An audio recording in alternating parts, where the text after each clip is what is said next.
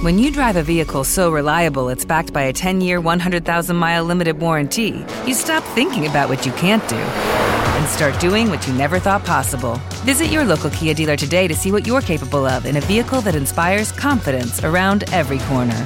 Kia, movement that inspires. Call 800 333 4KIA for details. Always drive safely. Limited inventory available. Warranties include 10 year 100,000 mile powertrain and 5 year 60,000 mile basic. Warranties are limited. See retailer for details. Step into the world of power, loyalty, and luck. I'm going to make him an offer he can't refuse. With family, cannolis, and spins mean everything. Now, you want to get mixed up in the family business. Introducing The Godfather at ChumbaCasino.com. Test your luck in the shadowy world of The Godfather slot. Someday, I will call upon you to do a service for me. Play The Godfather now at ChumbaCasino.com. Welcome to the family. VGW Group. No purchase necessary. Void where prohibited by law. See terms and conditions. 18 plus.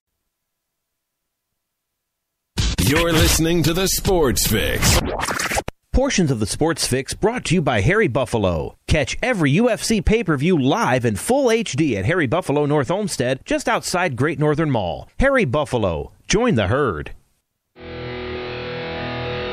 Sports Fix listeners don't wait all day or all week to get in on the fun. The party doesn't stop when we go off the air all week long. The Sports Fix social media sites are your one stop shop for all things Cleveland sports. Jump over to facebook.com slash the sports fix, facebook.com slash the sports fix, and become a fan today because we love fans and they create some of the best sports talk in town, Daddy. You'll enjoy talking to your fellow Cleveland sports fans on the Sports Fix fan page. And if Twitter's your thing, well, you know how we do it. Tweet with us at the Sports Fix CLE. It's that simple. Twitter.com slash the Sports Fix CLE, baby. Chat live with the crew during all your favorite Cleveland sports events, tickets and contests and trivia and so much more. Get with us today, the Sports Fix on social media, facebook.com slash the Sports Fix. Tweet with us at the Sports Fix. CLE. Join the Sports Fix on Facebook and Twitter today.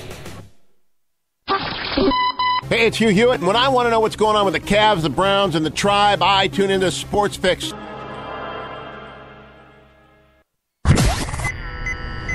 Live in Ohio, it's time to get your fix. The Sports Fix. Let's see. Let's see, radio voice man. Live? Check. In Ohio? Check. Time to get your fix? Triple check. All right, you pass muster for today. Welcome in, everybody, live to the Sports Fix. We are, as I said, live, rocking and rolling on the air another week, the last few days of April here. And uh, those April showers, I guess, are going to make sure that they get their uh, their last little bit of uh, due diligence in here before we creep over into the month of May. Looks like a pretty rain-soaked week for us here in Cleveland. Luckily, the tribe on the road wrapping up the West Coast. Oh, um, yeah, we. The, speaking of the West Coast, we'll talk about that in just a minute. Hey, you can have all the patience you want. Doesn't change the fact that it was an ugly weekend in uh, Wahoo Wonderland for us here, but that's okay. We'll talk about that. A whole lot to talk about today. It was a, it was a beautiful weekend weather-wise. It was a, a mixed bag sports-wise. There was a lot of beauty and a lot of ugliness too. Obviously, uh, man, uh, we'll we'll put everything in order here. We'll go through it. Donald Sterling, I'll, I'll tell you that situation there. A lot of a lot of ins and outs there into what, and I think people are I think people are wrong about uh, uh, what they expect is going to come out of this thing. I mean, obviously there's going to be some consequences and repercussions, but I think a lot of people think that this that the NBA's power on this is more reaching than it is. But it was ugly, and we're going to talk about it. Donald Sterling, those uh, wow, I, I, still I, I still cannot believe.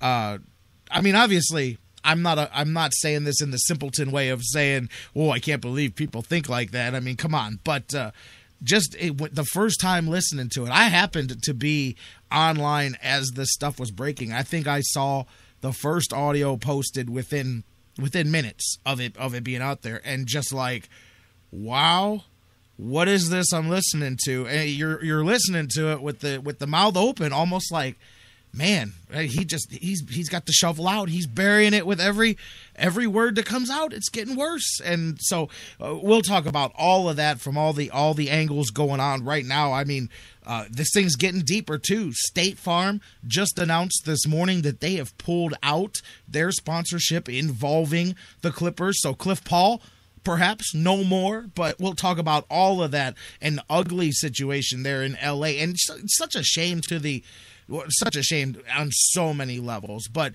on a base level to the players on the Clippers that invested uh, this entire season, and and then to have this happen and put them in such an an uncomfortable and just unworkable situation for everybody. We're going to talk about all of that today. Talk about the Indians and the weekend that they had. We say ugly, but ugly in that manner, not quite as comparable to ugly in the Donald Sterling manner, but still not pretty at least. We'll talk about the Indians as they get ready now to play some late night baseball on the West Coast the next couple of days as we've got the Angels and then we come back home this weekend with the White Sox. We'll talk about all of that. Dan Wismar from the Cleveland fan, he'll be with us for that as well. Always a good time on Mondays. John McMullen from the Sports Network. John will be with us today as always talking about the Ray Farmer press conference here in Berea as the Browns prepare for the draft. We'll talk about Vince Young, Tyler Thigpen, the newest quarterback workouts here for the Cleveland Browns. And guys, before you guys start going crazy about those names, let's just keep in mind that right now the only arms that the Browns have for training camp is Brian Hoyer, who's just now getting back from injury, and Alex Tanney. So you do need some arms. Somebody's got to throw the bullets in training camp or in in mini camp, not training camp. But uh,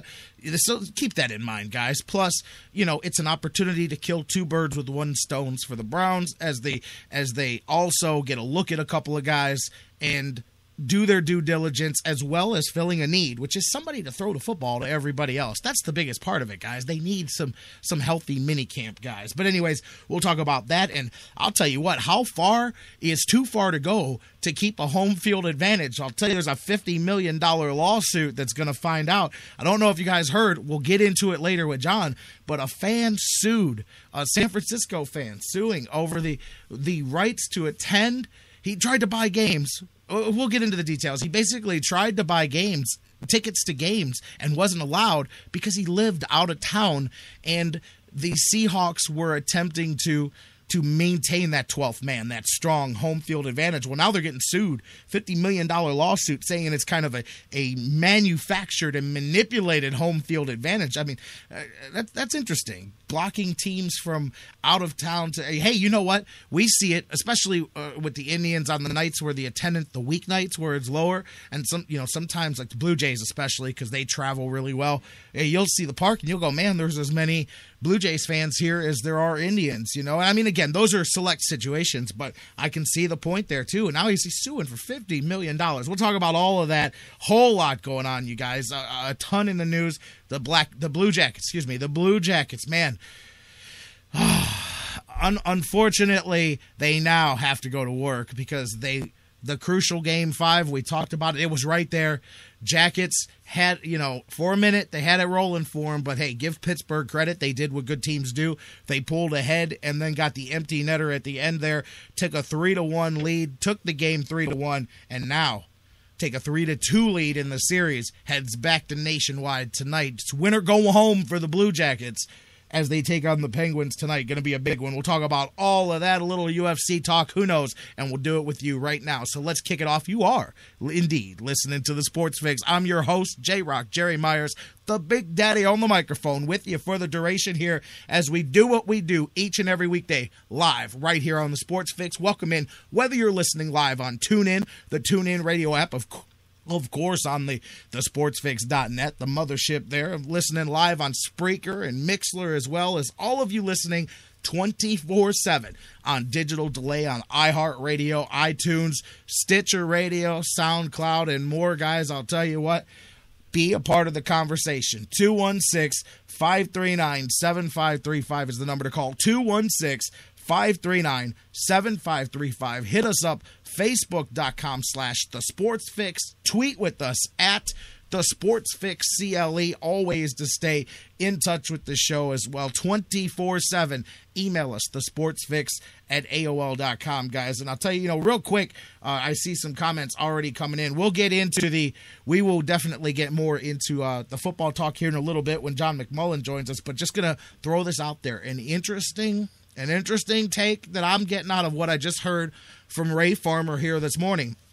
He said, We do indeed have a player targeted that we want to take at number four, but we don't know if he'll be there when it comes up at number four. Now, I'm just going to tell you, Johnny football fans, right now, that is not who he was referring to because. Uh, that is not an option. I mean, I'm hearing things. Did you guys see some of the uh, some of the stuff over the weekend? There's now people projecting Manziel could be the guy that falls. I don't see that. I don't see it because somebody's going to jump up. But regardless, uh, there's no way that Ray Farmer feels that Johnny Manziel will not be there at four. So that tells me that that's not me personally. I think he was referring to Khalil Mack or Sammy Watkins. I think one of those two guys is the guy that he has at the top of his list that if they're there, he takes them and deals with the quarterback next. If those guys are not on the board, then we go into plans B and C and D and etc. But I found that interesting because with that quote right there, you're not talking about Johnny Football if you aren't sure if your guy is going to be there at number four because Johnny Football is going to be there. I don't. I, am telling you, man. Uh, but that's just we'll talk about it. John McMullen will talk about all of that in a little bit, you guys. Before I mean, really, man. Uh, before we dive into anything else, I don't even want to. I don't even want to get into. Uh, too much here before. Well, you know what? We've got. Let's take the first break because I want to talk right off the bat here about the weekend here, NBA playoffs. I mean, and what timing for the NBA, by the way? Probably the most exciting first uh, round week. You know, for you know, it's too early to say it definitively because the games aren't done, but definitely one of the most competitive and, and exciting first round in general in the NBA playoffs in their history. And then smack dab in the middle of it, here comes some ugliness knocking the NBA upside the head. And and as I said, for those of you by now you had to have heard over the weekend uh, whether it's been replayed it's been replayed all over the place and and by the way the the 9 well actually plus the 4 minutes that were thrown out there uh, yesterday it's like almost 15 minutes of audio supposedly there's another 40 45 minutes of audio out there um, that came from this discussion between the owner of the LA Clippers, Donald Sterling, and his his girlfriend, mistress, uh, which, whichever term you want to use there. Um, I, I, what a weird situation in general because just in the course of talking, I mean, clearly uh, they have uh, they have one of those relationships where she's able to to do whatever as far as being with other people. But what amazes me the most, before we even dive into the conversation, is what started it. This whole situation that the NBA finds themselves dealing with right now all started because this woman took a picture with Magic Johnson and put it on Instagram. Like the most innocuous little thing. Now, first off, we're talking about LA Clippers. LA Lakers. I mean, obviously, you're in the you're, you're in LA. The Magic Johnson. Besides the fact, yeah, he's a Laker guy, but I mean, he's a he's a big deal there. I mean, really, but you, you you take a picture with Magic Johnson, you put it on Instagram, you know, and uh, and I'll tell you what, uh, from there all hell breaks loose. Uh, apparently, uh, a friend of Donald Sterling, you know, calls him and lets him know, hey, hey, your girl's on on Instagram with a black guy, you know, and I don't know what the actual words were, but clearly that was the effect of it because that's what started this whole conversation, and it dove, it dove into some, you know, listen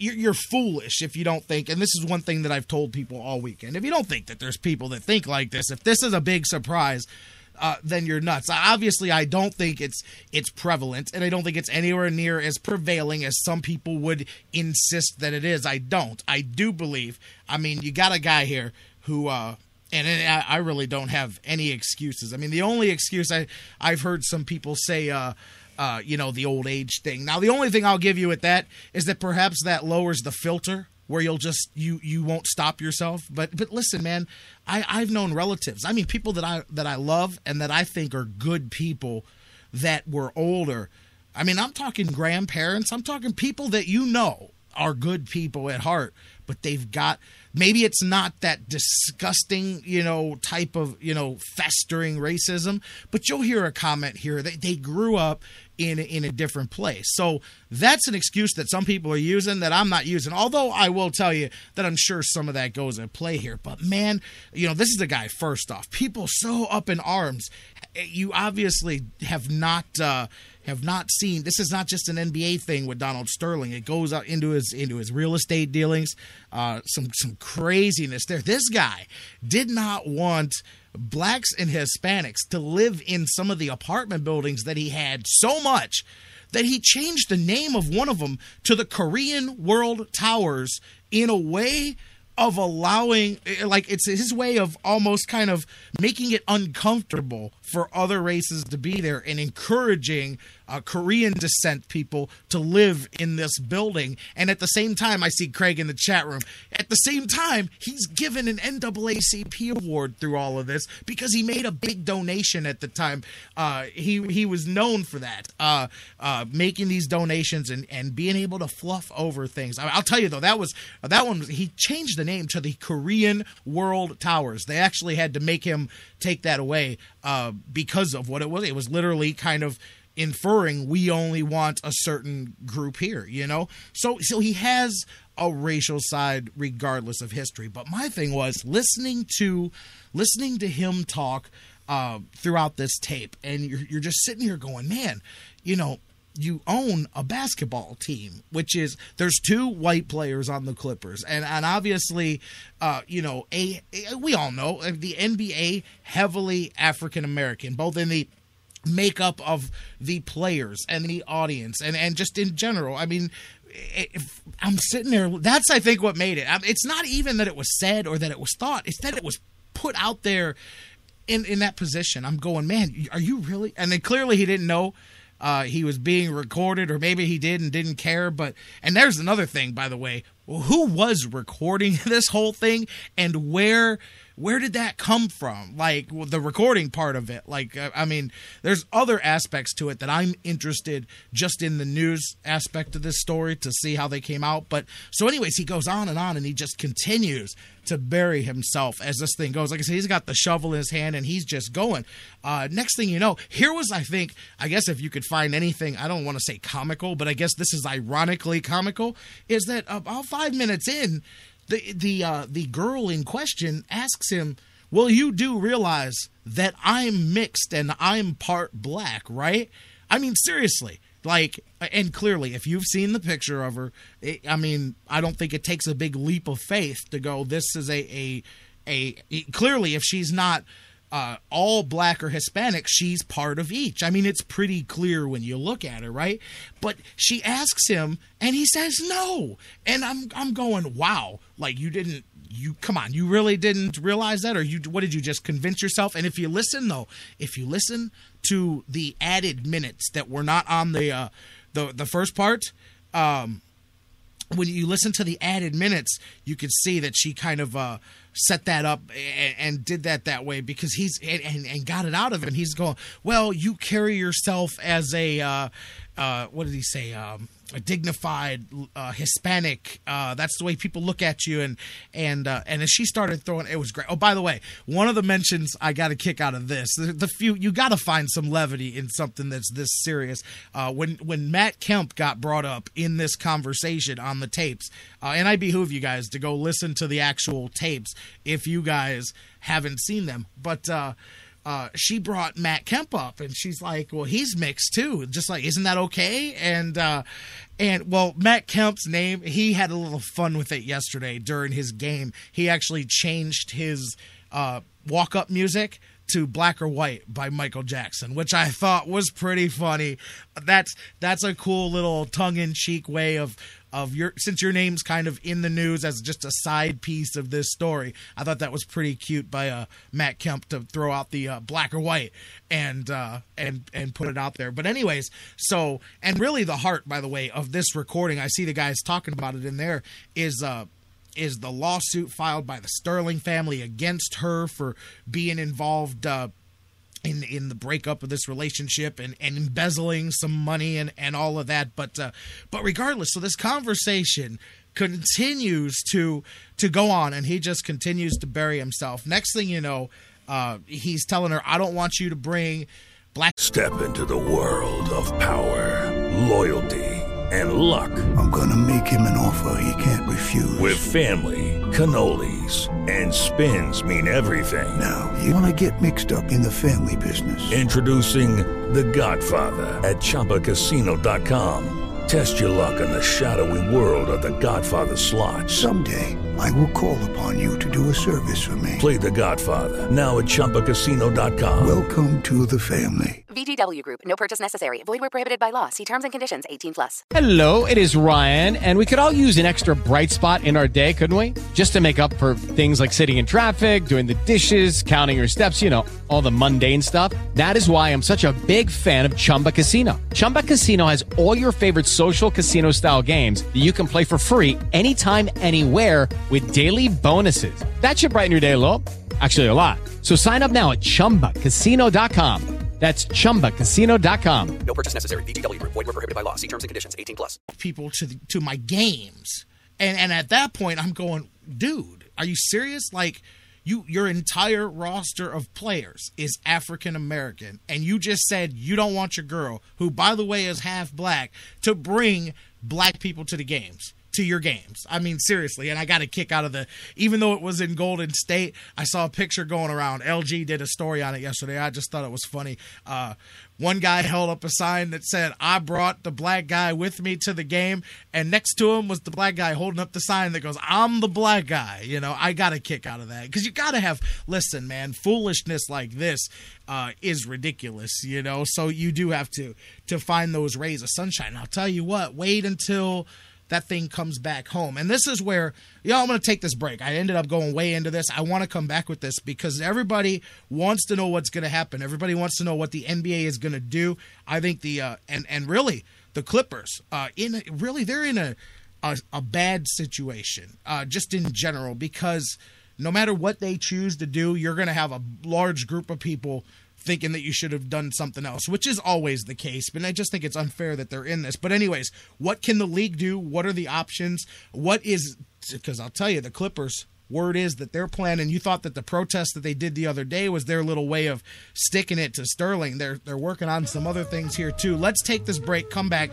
We'll wrap up the other side of this conversation about what actually can happen. You know what? Speaking of guys having fun with it, not just uh, Matt Kemp, by the way, but uh, Speaking of, I don't know. Did you guys uh, see the story? I'll. Uh, I'm, I'm, gonna try to uh, find. I want to make sure that I pronounce his name uh, exactly right here. From Barcelona, the soccer player Dani Alves.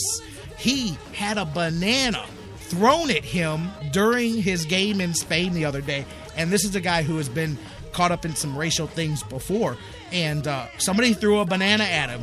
He bent down, picked it up, peeled it, and ate it, and then went and took his corner kick and continued the game. Now, that, my hat's off to that. I mean, listen, if somebody's going to throw you a banana, don't get mad. Pick it up and eat it, and then go take your shot. But, uh, you know, anyways, we'll pick this up when we come back on the other side of the break because there's more to this. As I said, too, we haven't even touched on the sponsors starting to, to pull out. Like I said, State Farm pulled its sponsorship of the Clippers. More expected to do the same, and I think the the pressure will continue to mount, especially before this thing shifts back to LA because. Uh, Man, well, anyways, we'll and we'll talk about it because the NBA only has so many things that they can do here. If you think that they can just wave a magic wand and say Sterling be gone, that's not what's going to happen. But we'll pick this up when we come back. We've got John McMullen from the Sports Network, Dan Wismar from the Cleveland Fan. We're talking Sterling, Browns, Indians, NBA playoffs, Blue Jackets, so much more. We have just begun today on the Sports Fix, baby. Listen, listen.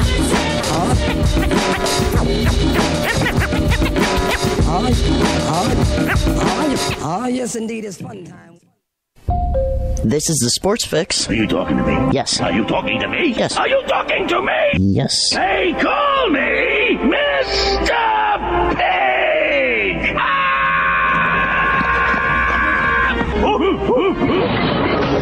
call you whatever you like, as long as we can call you a fan of the Sports Fix.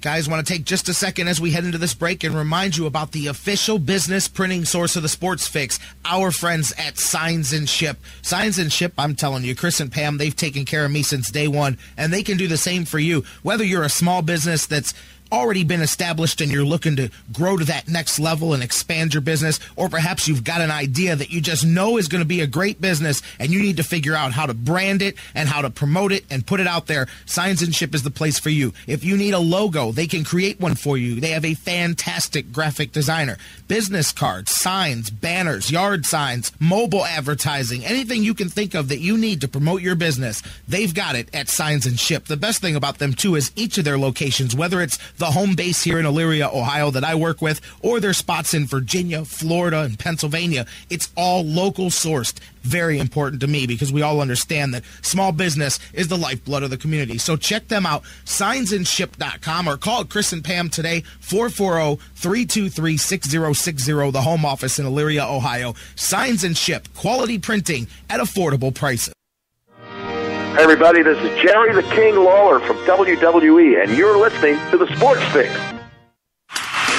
Indians fans, GV Art and Design has unleashed their new baseball collection. This summer, you've got to have one of the hottest baseball shirts available. Indians themes, GV Art has them covered from top to bottom. Chief Wahoo, keep the Chief, one of the hottest sellers going today. GV Artwork, knocking it out of the park, teaming up with Michael Brantley to create a custom Dr. Smooth t shirt, bringing back an old classic GV Artwork, bringing out the wild thing. Give them the heater design.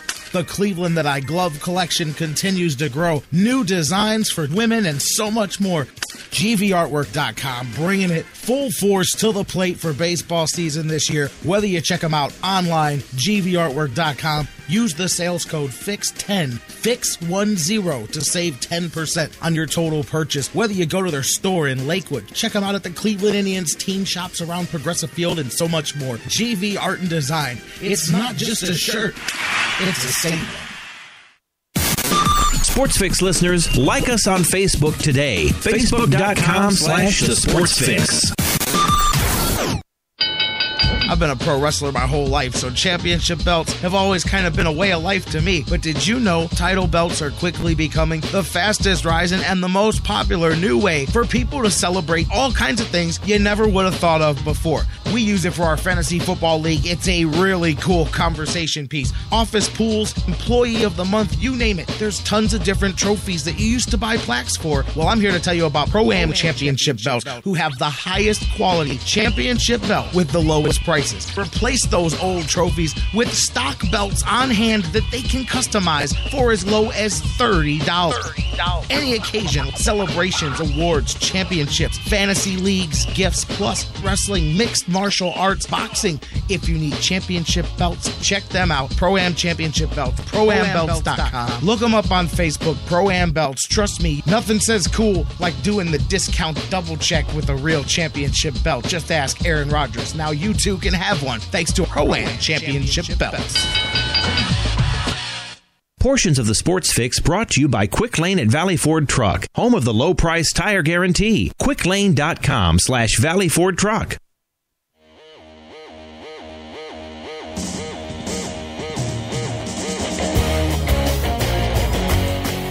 Welcome back to the Sports Fix Live here on the sportsfix.net and across all of our platforms, live and on digital delay. Welcome in each and every one of you guys. J Rock with you as we keep the show rolling on. We're talking, of course, last segment, picking back up where we left off, talking about Donald Sterling and uh, the LA Clippers and the conundrum that the, the NBA now finds itself in here. And you know what? 216 539 7535 is the number to call. Facebook.com slash the sports fix. Tweet with us at the Sports Fix CLE. We'll keep my part of the conversation going in a minute, but let's go to you next. You're live on the Sports Fix. Caller. J Rock. Hey, what's up? How are Nick? you, my good friend? I'm good. How you doing, my man? Good. About Mr. Sterling. Yes. Uh, maybe I saw something, and maybe you will be able to correct me.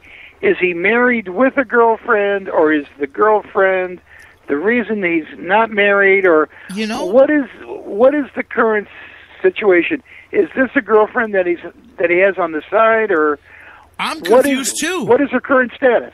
No, I'm confused too because I've read like and, and depending on what story you read, some people call the the uh, his wife the wife. Some people say I think there's divorce proceed. Listen, I'm not hundred percent uh, sure about this, but I thought that I read that there was divorce proceedings either done or going on. So I thought she was an ex-wife, but apparently maybe not because a lot of people referring to her as his wife, but this was clearly a mistress. Yet at the same time, she was obviously allowed to do whatever she wanted. She was allowed to see other people. He made that pretty clear during his statement when he said, "Well, you can do whatever you want with them, just don't put it on Instagram." You know. Um, so apparently, But- but she can sleep with them. Because she just last can't night, put the picture night out there. they identified a woman sitting front As row his wife. at you know the game as his wife. Yes, yes, I know. I, now I'm a bit I was confused totally about that too. I was totally baffled. Unless he's got a quote open marriage, which Bro, this is Hollywood. This I is mean, yeah, La I La mean, Land, and this is I a two guess, billion. I guess if you if if you have enough money, I guess that you can afford anything. Yes, yes. You're a two billion dollar guy. You can have a wife who doesn't who isn't so quick to call herself your ex wife, and you can have a girl on the side too, and she can have a guy on the side too. There's enough money to go around for everybody, apparently, man. Well, even okay now now that we have that established, the girlfriend um, is of Mexican African American descent, correct? Absolutely, absolutely. Okay. She is black. So so so he's telling this this this non uh, how can I say non lily white girlfriend of his, don't bring your own people to the basketball game, including Magic Johnson. I know. Now, I know. now, and, now is, that's is, the is best that part. a walking contradictory to what the girlfriend is all about? I thought that that how it got started initially was okay. I could like it wasn't just like she took a picture of a boyfriend or a a random African American person and and it could be suspicious. It was a picture with Magic Johnson. There's not exactly anything suspicious about posting a picture uh, with a with a famous person. You know what I'm well, saying? Well, you know what? You know what? Magic had his little indiscretions years ago. Right. Oh, yeah, and, more than just little. He made a lot. with his wife Cookie. I would assume Magic is not going to jump out of line and and and and, Right, and have a picture right. posted if if Right. if he's indeed having marital rendezvous with with this uh, friend of Mr. I- I know. I know. This all started because one of his crotchety old friends called him up and said, "Hey, hey, your girl's on there with one of those African Americans on that Instagram thing," and he went. She told me she wasn't going to do that anymore, and then boom, here comes well, the isn't it, isn't it kind of stupid because you and It's I can both stupid. dance around the issue, but the NBA is predominantly what Afri- African American, Absolutely. correct? Absolutely. Like I said, the Clippers have two white guys on the team. I mean, that's just the racial makeup of the LA Clippers, the team right. that he owns. so so who who has made this old fool millions upon millions of dollars? I know. and he I and know, he does brother. have the reputation of being cheap. You know, you and I know. Only gets awards from the NAACP. I hate to burst everyone's bubble. You can buy those awards, though. He did buy those awards. That's the reality of it. He did Right. buy those awards. So Right. I'm with you. you. can you can buy. Oh, I'm the greatest humanitarian in the world award. By the way, here's a million dollar check. I'm telling you, when I heard about that after the lawsuit, I'm like, you've got to be kidding me. This was years ago. I said they gave him an award after the things that he's accused of doing. If you read some of the stories, he had. How about the woman who lived in one of his apartment buildings that he was trying to force out, a senior citizen? Who was flooded. Her apartment was flooded, and he literally made her live in the in the water up to Swallow, whatever. right, Her- right. I mean, you're reading, and she Elgin, dies. Elgin Baylor, when El- yes. when other general managers were making seven hundred and fifty thousand, sometimes even a million dollars, he was paying Elgin Baylor two hundred fifty thousand Oh, I know. I texted somebody yesterday, a couple of people. I said, "Boy, I wish Elgin Baylor wish he had this audio tape when that lawsuit was going on because uh, he ended up not winning." And, and now you look back and you go, "How did he not win a racial discrimination suit against this guy?" You know what I mean? because sometimes money and good attorneys talk, and you, you and I both know how that goes. All the time, Vic. All it's the time. ye ye who has the better attorney at a higher hourly rate usually wins. It's or who terrible, can but last the the longest. the world. Actually, a lot of times now it's not just that; it's who has the better attorney and who can wait out the other person. Usually, the person with more money can just wear you down, work you down until you can't afford to keep going and keep fighting, and you give up, and he wins. And that's You that's can only fight. You could only fight the good fight for so long. But, That's right. But these, but these people that say, "Oh, they should have boycotted. They should have not played." That who the hell does that really hurt? It doesn't You hurt know- the owner. It hurts the fans that have supported the team. It Well, hurts, I'm with you. It hurts the players that have busted their asses for 82 plus now games. You know, if there were ever a year the Clippers could actually win, if nothing else, the Western Conference. This is it. Oh yeah, I'll tell you though. This I think that's it. changed. I think that's changed, Vic. Um, real quick, anything else before I take what you just said? Because I want to go with where you just what you just said. Well, I, I just want to make a quick quote about the Indians. They're damn lucky they're in a watered down Central Division. I think they're only two and a half games out, which is salvageable, but they had better quit this Salazar Carrasco, even though they're now coming around. They wonder why they have eight or nine thousand people a night.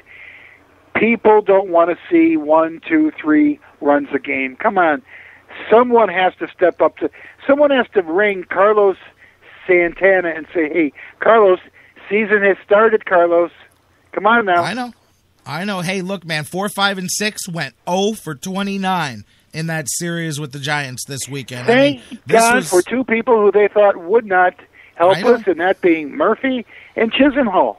I agree. Offensively, the the the Indians this weekend too pointed that out. Um, that hurt them. You know what I mean? Uh, but but you gotta hey, how you know that was a good pitching staff you're facing too. I mean, I, but it doesn't change the fact that this is a whole season we're talking about. yeah, but just, my God, David yes, Huff. Yes, David I know. Huff. Oh, I know. I know. Christ, he couldn't even make the Indians. I I remember David Huff. Yes, I know. I know, man. Okay, J Rock, I'll let you go.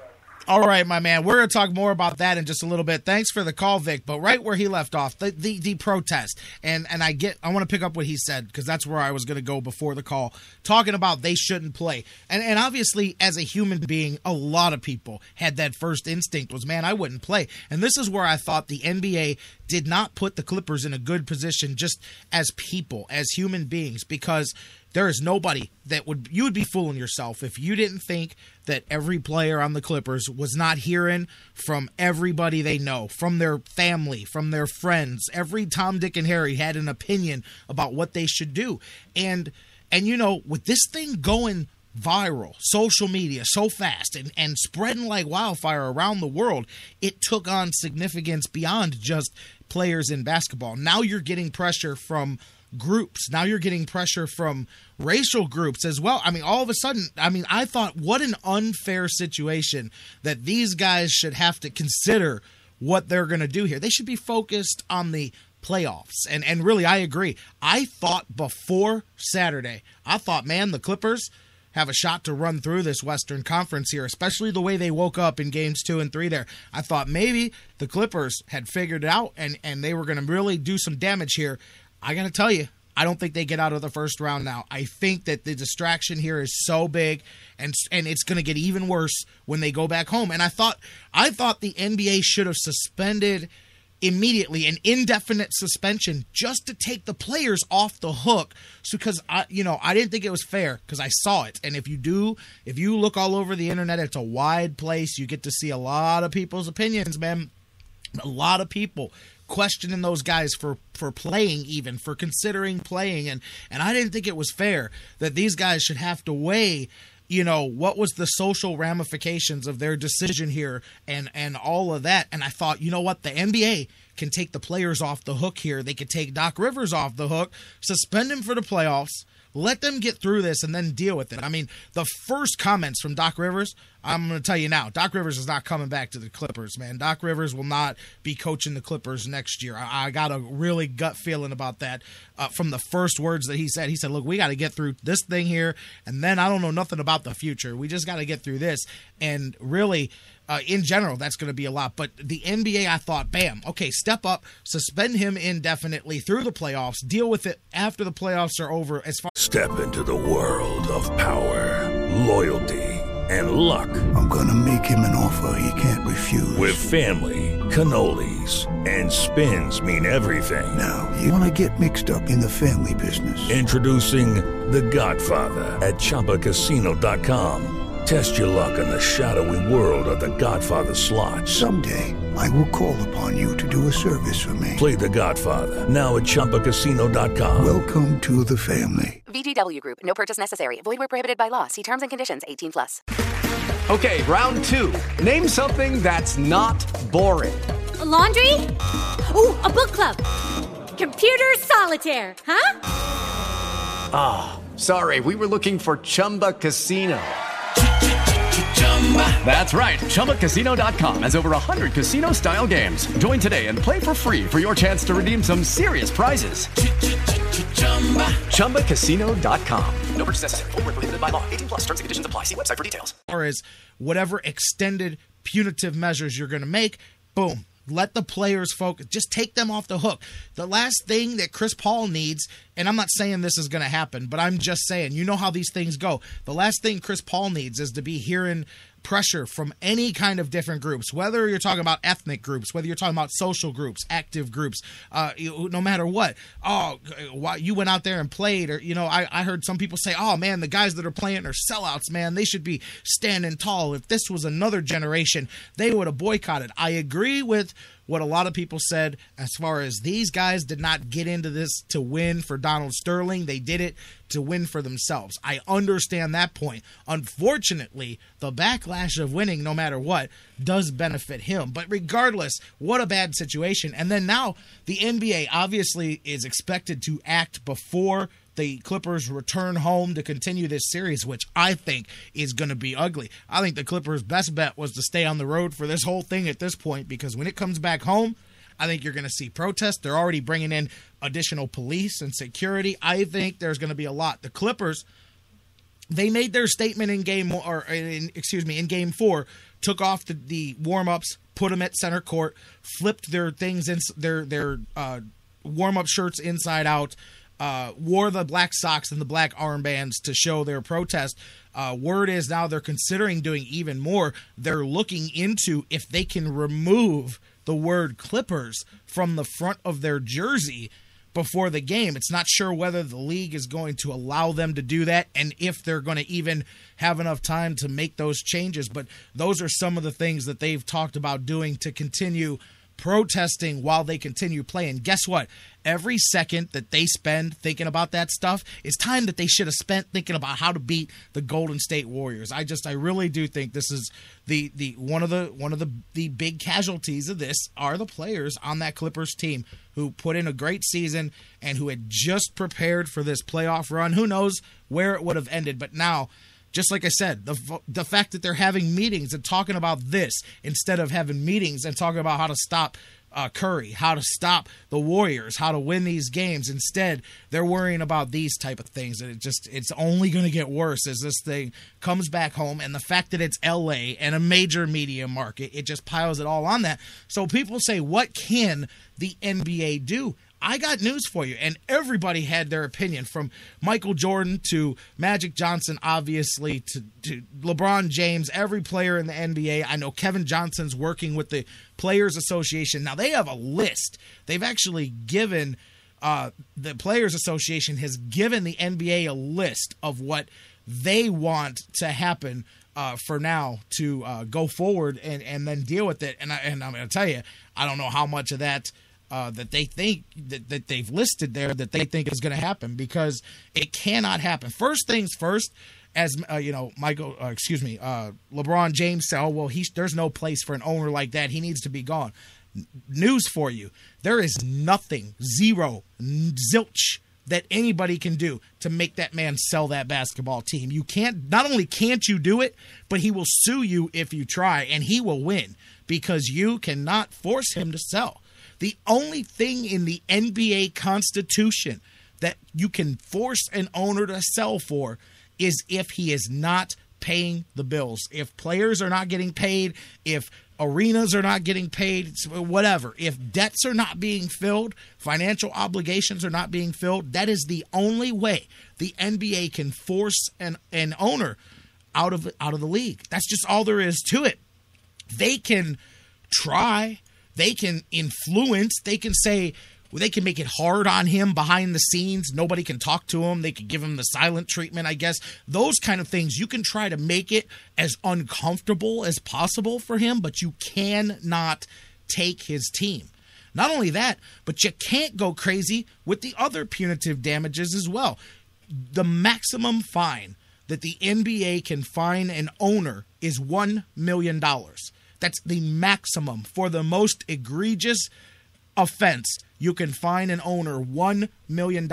Donald Sterling is worth $2 billion. $2 billion. That $1 million is not exactly going to, you know, break the back of the camel there with it. And, and that's it. That is the maximum fine that the NBA can level. The only thing the NBA can do is suspend him. Now, that they can do. They can suspend him. They can suspend him indefinitely.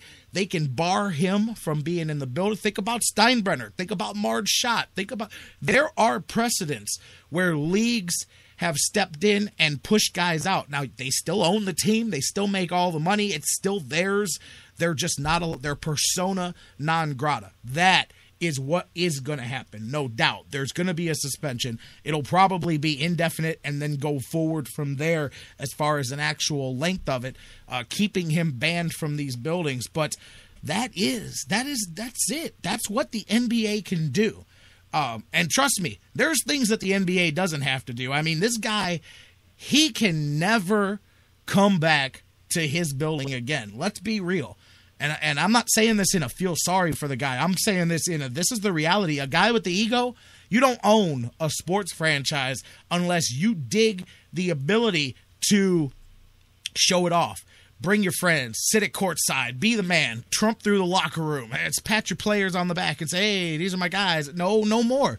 There there will be no happy place at Staples Center for Donald Sterling period going forward. So so you have taken away that whole thing from him, which is which is more of a punishment than it sounds like because when you got a big ego and you big money and you like to a guy like him sociable. He likes to be around people, likes to be the center of the of things. He's the the the big e- gregarious wealthy guy you know you take that away from him you take away his centerpiece you know uh, he he very quickly becomes a lonely old man looking for places to spend his money. But the basketball arena won't be one of them. I mean, that's but that is that is that's the only real punitivity you can do when it comes to this situation. The NBA's own constitution, the the NBA's only remedy that is suspension. I mean, really. I mean, there's not you can't kick him out. You cannot make him sell that team. Abs- uh, absolutely cannot.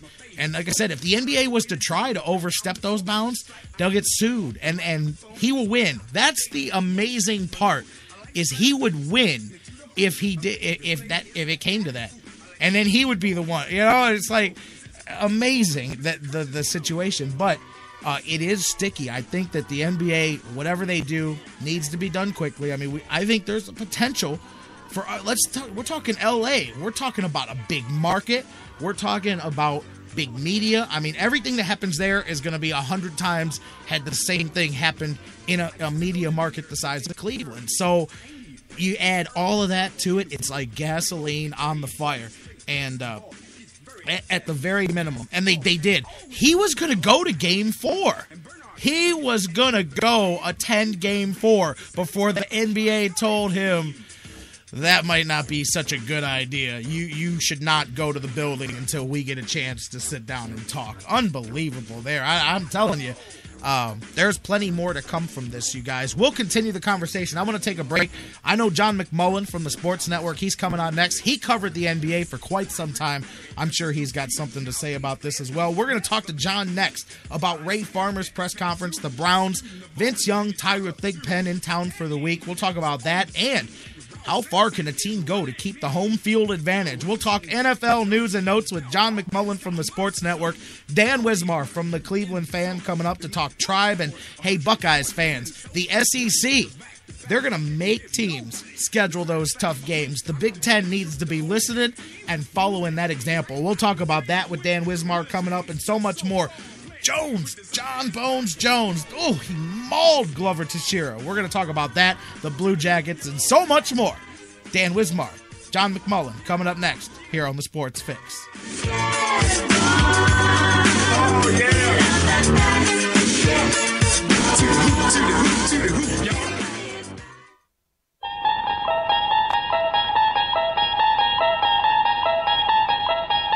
You unlock this door with the key of imagination. Beyond it is another dimension. A dimension of sound. A dimension of mind. You're moving into a land of both shadow and substance, of things and ideas. You've just crossed over into The Sports Fix. We'll be right back.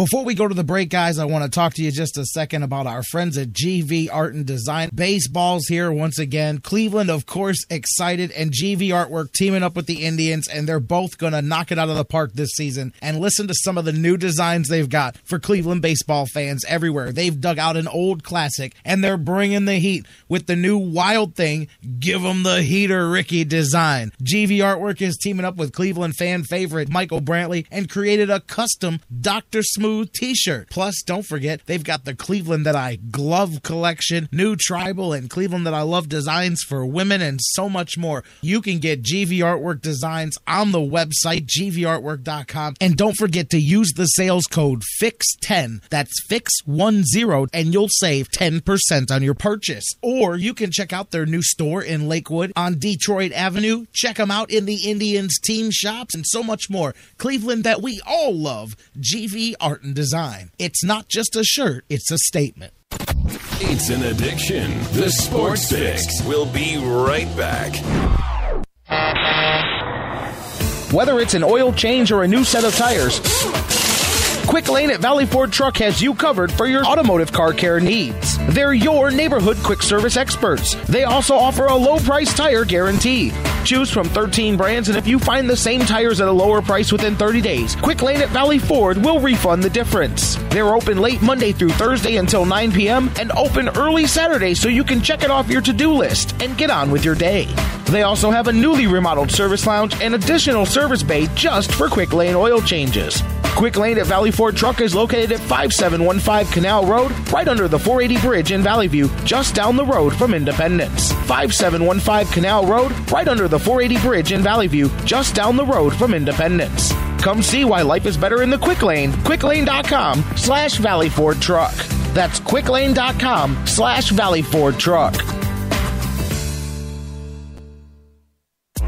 No football? No problem at Harry Buffalo North Olmsted. From their awesome Wing Mondays to every single Cavaliers and Buckeye Hoops games in full HD, the excitement never stops. Every day of the week brings a different set of food and amazing drink specials. Fight fans, Harry Buffalo North Olmsted is the home for every UFC pay per view live on the big screens. And let's not forget their mouth watering trademark, the Bison Burger. Nobody does bison like Harry Buffalo. The perfect combination of healthy and delicious. What are you waiting for? Get to Harry Buffalo, just outside Great Northern Mall today. Harry Buffalo. Join the herd. the herd. Portions of the Sports Fix brought to you by Signs and Ship, the official printing source of the Sports Fix. Locations in Ohio, Pennsylvania, Virginia, and Florida. Find out more at signsandship.com. News break. I'm Doug Brown. Rochelle Sterling, the estranged wife of Clippers owner Donald Sterling, says in a statement that she and her children do not share the despicable views and prejudices held by her husband. Rochelle Sterling attended Sunday's Game 4 in Oakland against the Warriors. Her husband stayed away. The team will be back home for Game 5 tomorrow night with the series tied at 2. Tonight, three games on the playoff schedule. The Heat try for a sweep of the Bobcats in Charlotte. The Pacers and Hawks play game five in Indianapolis with that series tied at two. And the Mavericks have a 2 1 lead over the Spurs for game four tonight in Dallas. Basketball Hall of Famer Dr. Jack Ramsay died today in Florida. Ramsay was a coaching legend in Philadelphia at St. Joseph's and then coached 20 seasons in the NBA, winning a championship in Portland in 1977. He then spent more than 20 years in broadcasting, including here at ESPN Radio. Dr. Jack Ramsay was 89 years old. Dodgers lefty Clayton Kershaw will make one more minor league rehab start on Wednesday. Ferguson is the country's largest distributor of plumbing products. They've been the trusted source for plumbing and mechanical pros across America for over 60 years. Now they've added Ferguson Pro Plus, where pros earn points for every product they buy online. Check out Pro Plus at Ferguson.com. You're listening to the Sports Fix.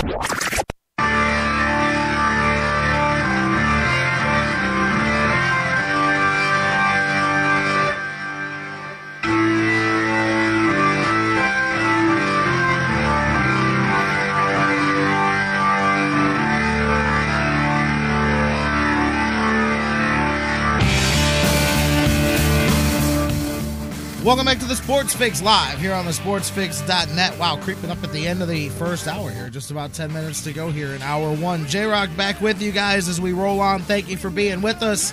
And uh, a lot of comments coming in. Man, I jumped in the chat room. I hadn't been in there and refreshed it in a few minutes. There's like 70 comments waiting for me there when I checked on it. That last couple of segments talking about Donald Sterling, and I'm sure that we are not done with that. As a matter of fact, I, of course, I said I want to ask my man John McMullen. John spent uh, some time on the NBA beat as well. I'm sure he's got uh, some opinions as well too. So getting ready to go to those phone lines and talk to John McMullen from the Sports Network. He's with us every Monday. We talk NFL. Ray Farmer just had some things to say as the Browns prepare for the draft. Vince Young in town. So much more. So I'll tell you what, guys. The phone lines are closed to you, but you can keep the conversation going on Facebook, facebook.com slash the sports fix. You can tweet with us at the sports fix CLE, or you can email us, the sports fix at AOL.com. I'm going to go to the phone lines at this time and welcome John McMullen back to the Sports Fix. John, how you doing this Monday afternoon? Doing well. How are you, Jerry?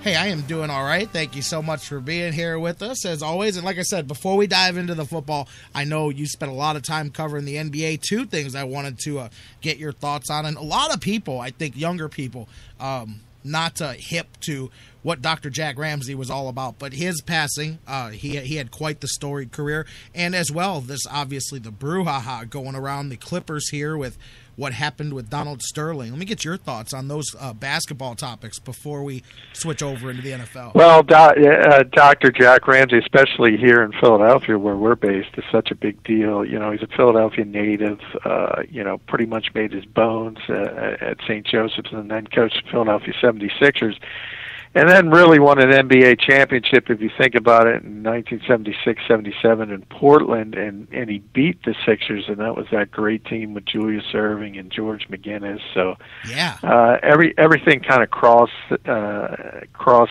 sect in his life here in Philadelphia. So I think it's even even a bigger deal here. But you're talking about a Hall of Fame coach and a Hall of Fame level broadcaster really he was tremendous when he when he went into that second career. And he's one of those guys like, you know, there's very few of them. Hubie Brown is another one you can turn on. Uh, they just have that ability to explain what's going on to the casual or average fan uh, that doesn't really maybe you know pay all that much attention to the to the mechanics of the game. So uh, he was one of those guys. He's just a great communicator. He's a great guy too. He's just uh, uh, always had positive things to say about uh, everyone, and you know, pretty much the exact opposite, I guess, of a of a Donald Sterling. Absolutely, I'm just one of those, uh, you know, rare missing breeds nowadays. A little bit different than uh, than what they churn out now, both in the coaching ranks and broadcasting, like you said there.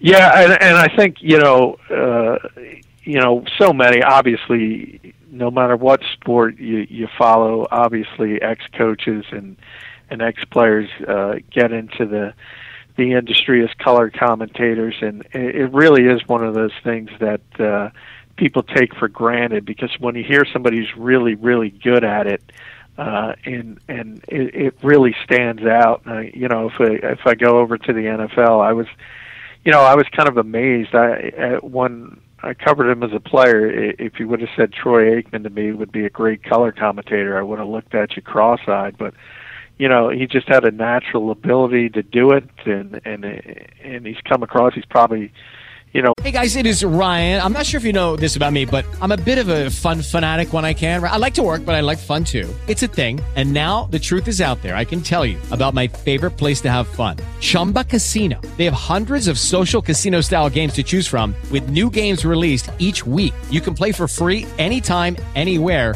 And each day brings a new chance to collect daily bonuses. So join me in the fun. Sign up now at ChumbaCasino.com. No purchase necessary. VGW Group. Void were prohibited by law. See terms and conditions. 18 plus. With Lucky Land slots, you can get lucky just about anywhere. Dearly beloved, we are gathered here today to. Has anyone seen the bride and groom?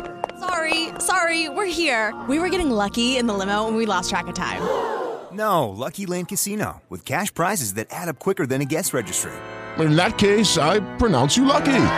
Play for free at LuckyLandSlots.com. Daily bonuses are waiting. No purchase necessary. Void where prohibited by law. 18 plus. Terms and conditions apply. See website for details.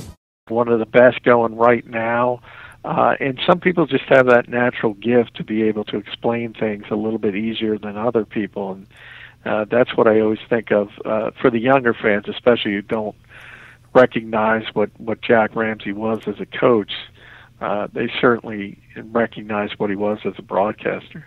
And see, I'm one of those younger guys that at first was introduced to him as a broadcaster, and I actually had to do my research years ago to figure out, you know, why he was where he was, or why people, you know, respected him that way. Because to me, he's a, you know, he's an older guy on television, and I'm going, hmm. But once you, obviously, as I did, once you learn and you research and you learn the history of your sport and and things like that, then you totally get it. Then you go, oh wow, man, you know, I get it now, you know. But a lot of people, unfortunately, in today's society, don't do that. They don't go back and learn the history, and they don't respect it, which is uh, which is a shame. Unfortunately, it's only your own uh, detriment when you do that. Yeah, it is, and you know, guys get kind of forgotten, and you know, because he had his greatest success on the NBA level in Portland, and obviously that's not the the biggest market in the world. Uh, but the fact that he was able to take a, a franchise like that to to the NBA championship, will, you know, pretty much tells you uh, what kind of coach he was. And, and the fact, you know, a lot of people probably don't realize he was, you know, when he retired, uh, I think he was the second winningest coach in history. So, uh, in NBA history when he when he actually finished up. So, you know, people have passed him since, but it tells you just how good he was uh, when he was doing it. I think that happens a lot, just in general, when uh, people people don't look at where, and just in general about athletes from another generation, they don't look at where they ranked in stuff at the time they played and retired. Sometimes, so sometimes a guy will look and they'll be like, "Oh, well, yeah, he was 25th on the list in passing yards or whatever," uh, and that you don't realize that he was second on the list when he retired or something like that, and then obviously that has expanded since then, which I think changes the way you look at it because you can only compete against what's there at the time. You know what I mean? Yeah, it certainly does. And I, I, I, you know, in football, you always talk about all those great '70s quarterbacks. Whether you, you know, you start with Bradshaw and you go to Staubach and Tarkenton and Stabler and Griese, and people look at their statistics now and say, "Oh, they weren't that good." It was a different game. It was, you know, you were allowed to play defense. You were allowed to to kind of beat up the receivers, and uh, you know, that it was just a much more level playing field. So the fact that those guys were able to do what they what they did under those rules it speaks to it. Of course, they're not going to throw for 4,000, 4,500 yards. It wasn't possible in that era.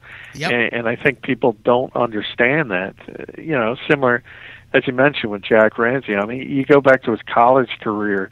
As I said, he was a, a college coach here in Philadelphia at St. Joseph's, which is, you know, people know that school, and it's a, uh, you know, sometimes they have a run. They were pretty good with Jameer Nelson and, and Delonte West a few years ago. Uh, but you know, he he was the guy who took them to their only Final Four. So, Uh, and, and and they were a consistent, you know, tournament team under under Jack Ramsay. So uh, he's one of those coaches who did it at the college level and the professional level. Uh, and you know, yeah, it is a shame that it kind of uh, gets lost in in you know the the news of today. But you know, he he had a obviously passed away at 89, so he had a Right. a very long and productive life, and it's been a long time since he was a coach in the NBA. So I kind of understand why people forgot, but they need to know he was a Hall of Fame coach. He's he's in the Hall of Fame already, and he, he's probably going to go in again as a broadcaster sometime in the future. That says something when you go in twice. Dr. Jack Ramsay. And while we're talking hoops, of course, the, the, the polar opposite of what we're talking about here, a guy respected by everybody, uh, Donald Sterling. Real quick to add to what we've been talking about, not only State Farm, who we mentioned a little bit ago, who have put a pause in their relationship with the Clippers, which is a bit short of completely cutting the cord. But the uh, sponsor CarMax came out and they officially became the first one to cut the cord today as they released a statement this morning that said they find the statements attributed to the Clippers owner completely unacceptable. They directly conflict with CarMax's culture of respect, and these statements necessitate that we end our sponsorship, and that is just the beginning. Obviously, multiple more people deciding that as well. What are your thoughts there as well? I mean, really, I talked in the last segment about the limited, the handcuffing that the NBA is really going to be able to do. The best they can do in this situation is suspend him and then make it as uncomfortable a situation as possible and try to encourage him to leave. But you can't make him go anywhere. No, I mean it's his team, and I, Yeah. I, I think, as you said, the market will handle this eventually, and the fact that you know people will start to refuse to do business with him. But at the end of the day, he's the owner of the franchise, and you know uh, there there isn't much you can do. And the fact that you know this is not a surprise to people that have been in this league No. and covered this league, and you know he said he had the problem with Elgin Baylor back in the day, had the problem with Baron Davis. I think he was sued two or three times for you know he made most of his money in real estate, uh, and he was sued uh, two or three times for refusing to to rent uh, to African Americans Yes. and, and and Mexican Americans. So. Uh, you know, it, it, it's not a surprise to people that have covered the league uh, for a while. Uh, and you know, it is what it is. Uh, he's a bad guy, and, and I think people need to understand that. And you know, I, I hate to say don't make a big deal out of it because I understand why people are outraged. But I guess what what surprises me is the level of surprise.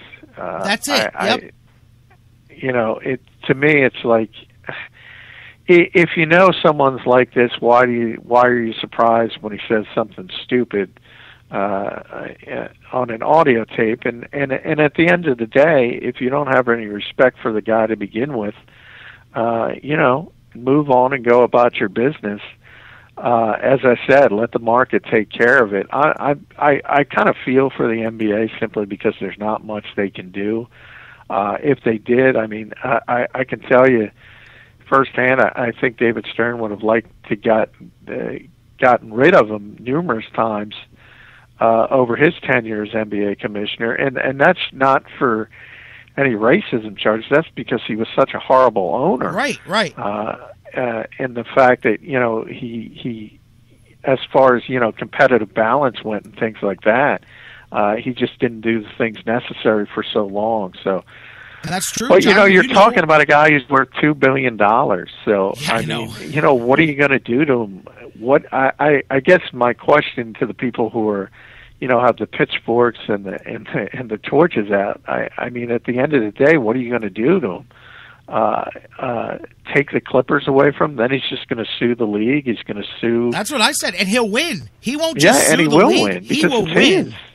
Yes. Uh, yes. People have to understand that. Uh, you know, uh, and I'm not saying it's. I'm not trying to defend him in any. I mean, no, he's a bad you're guy. right though. Uh, but there's only so much you can do, and uh, I think the NBA will do. You know, similar. We we talked about this a, a couple.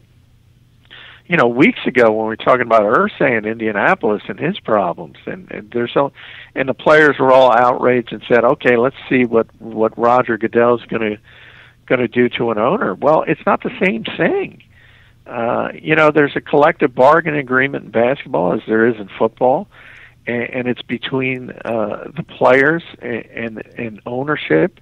It doesn't cover the owners. Now, you can do s- certain limited things Yes. as far as being a detriment to the game, and the NBA will do that as the NFL will uh, in Irsay's case. But uh, as far as forcing someone to sell something that's theirs, uh, you're right, uh, Jerry. I mean, that's very, very difficult to do.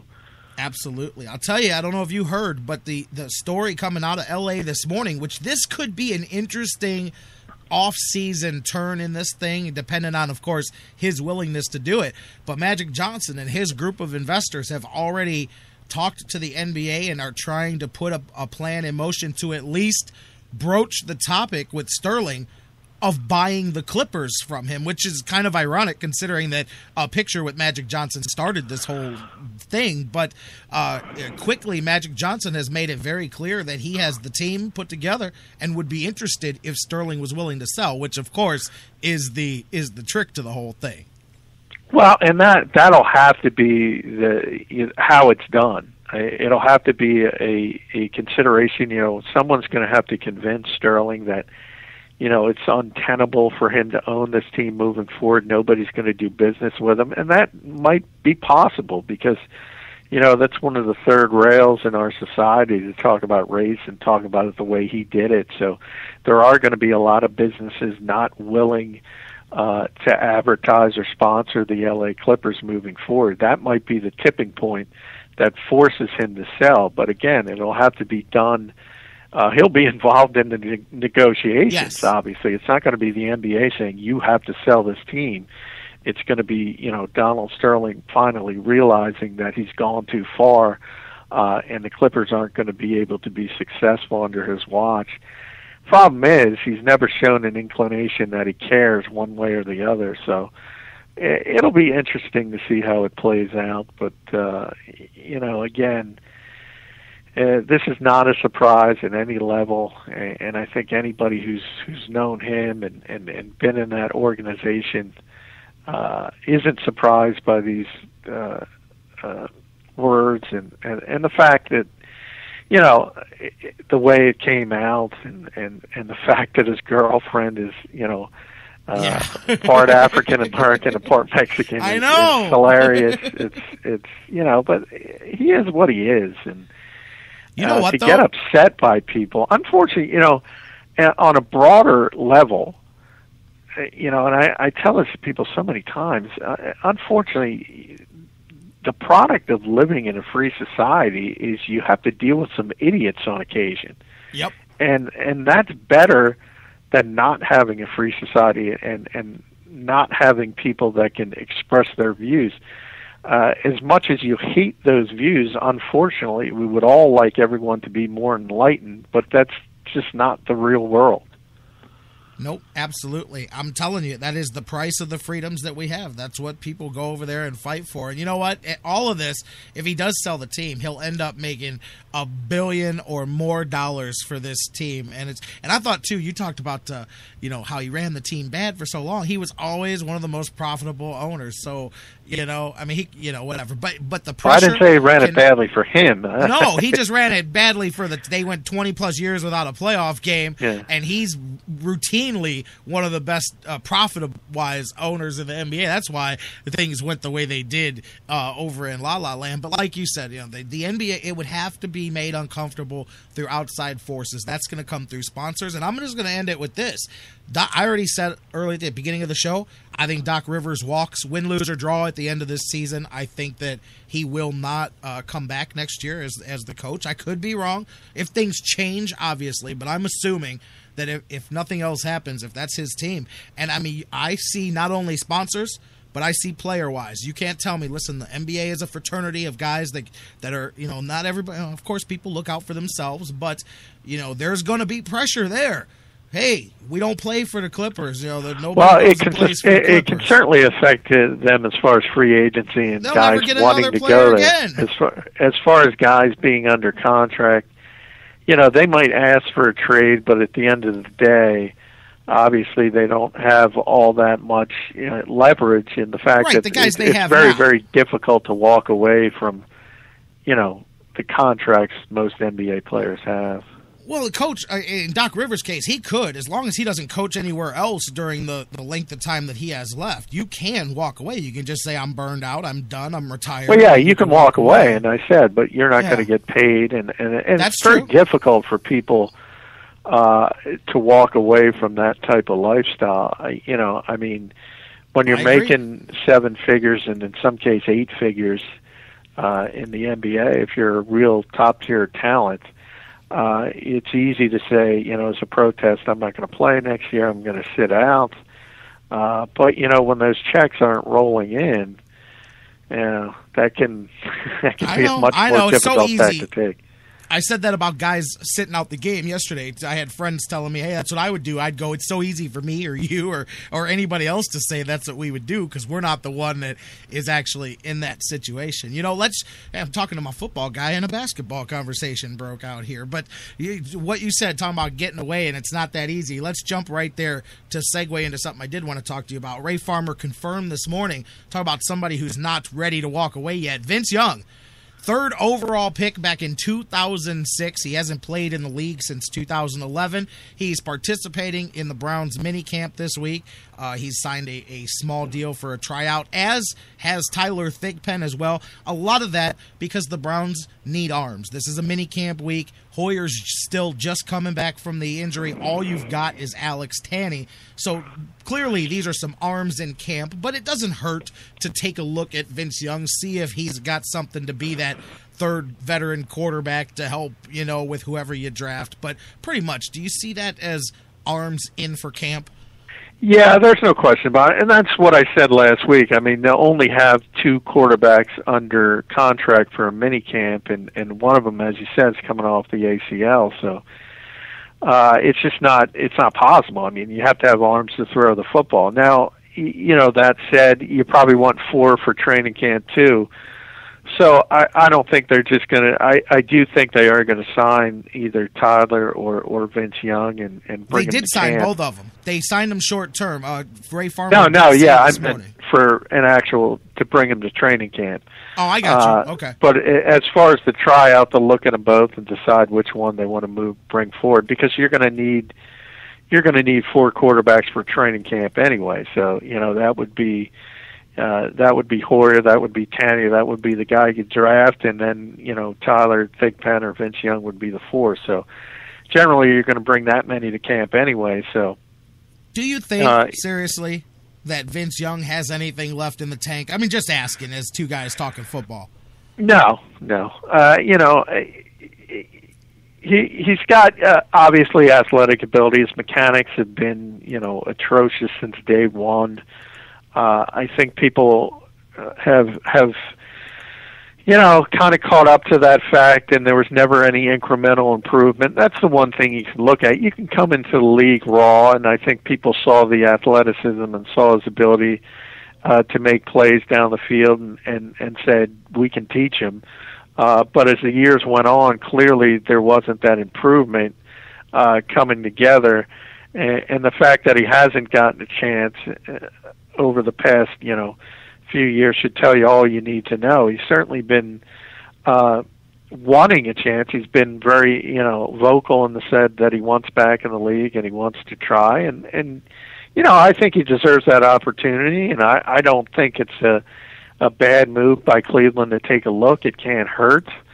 Uh, but yeah, I'm not. You know, I'm not going to uh, snow people and say Vince Young might be the answer. I mean, that's uh, that's you know that's uh, like putting it all on black and just praying. Uh, you know, and and red comes up. It, it, you can't do that. Uh, it's just right now he'd be coming in as a, a you know basically a, a third quarterback and and just trying to move up from there. Uh, and it's something you need, uh, but you know it's not something you can count on by any stretch of the imagination. No, and, and it's, I agree with you. It's not anything that I look at anything serious or long term either. I mean, it was obvious to me. People, I, I didn't even I saw Vince Young start popping up all over my Twitter, and I'm like, oh, oh, Vince Young must be coming. I figured it out, but I'm like, hey, look, man, you got Tanney, you got trick shot Tanney, and, and who knows what you got out of Hoyer. You've got to have some people to throw some balls to these players on the rest of the team. Like, uh, I mean, so I don't know why. I mean, there's literally some people that just acted like the Browns brought these guys in to compete for job like real jobs, like something. That's No, I- I- Hello, it is Ryan, and we could all use an extra bright spot in our day, couldn't we? Just to make up for things like sitting in traffic, doing the dishes, counting your steps, you know, all the mundane stuff. That is why I'm such a big fan of Chumba Casino. Chumba Casino has all your favorite social casino style games that you can play for free anytime, anywhere with daily bonuses. That should brighten your day a little. Actually, a lot. So sign up now at chumbacasino.com. That's chumbacasino.com. No purchase necessary. VGW Group. Void were prohibited by law. See terms and conditions. 18 plus. With Lucky Land slots, you can get lucky just about anywhere. Dearly beloved, we are gathered here today to. Has anyone seen the bride and groom? Sorry, sorry, we're here. We were getting lucky in the limo and we lost track of time. No, Lucky Land Casino, with cash prizes that add up quicker than a guest registry. In that case, I pronounce you lucky. Play for free at LuckyLandSlots.com. Daily bonuses are waiting. No purchase necessary. Void were prohibited by law. 18 plus. Terms and conditions apply. See website for details. and you know it's tough when somebody was that high profile in college and and, he was. that high you know third overall pick you know people tend to not forget and they see the I name and they Vince say Young, wow man. Vince Young I liked Uh, him. but- His early career, I, I liked Vince Young. Vince Young ten years ago, I would have been all about him playing for the Browns. You know, Well, yeah, and if you think about his early years in Tennessee, you know, maybe the numbers weren't that great, the accuracy certainly wasn't there, but what he did was he he won a lot of football games. Yeah, for the first few years, he he had a good record as a starting quarterback, and he was, you know, sort of shaping up as that guy that would win games. He'd make that play for you in that key situation, and and maybe win ugly, but you know, it's about winning. It's not about uh, style points, and then it just kind of went off the rails from there. He had some personal problems. Uh, you remember that time when he when he went AWOL from the Titans, and they were actually concerned for his safety, yes, uh, and the fact that he had some depression issues and things like that. And ever since then, it, he he hasn't really gotten uh, gotten it back on track and you know, it's hard to imagine after this long being away that he would be able to to to turn it around. But uh, you know, stranger things have happened. But I, you know, again, I, I wouldn't think of this as anything more than trying to find a, a, a third string quarterback. Ray Farmer's quote on the acquisition of Vince Young. He said he's had success in the NFL.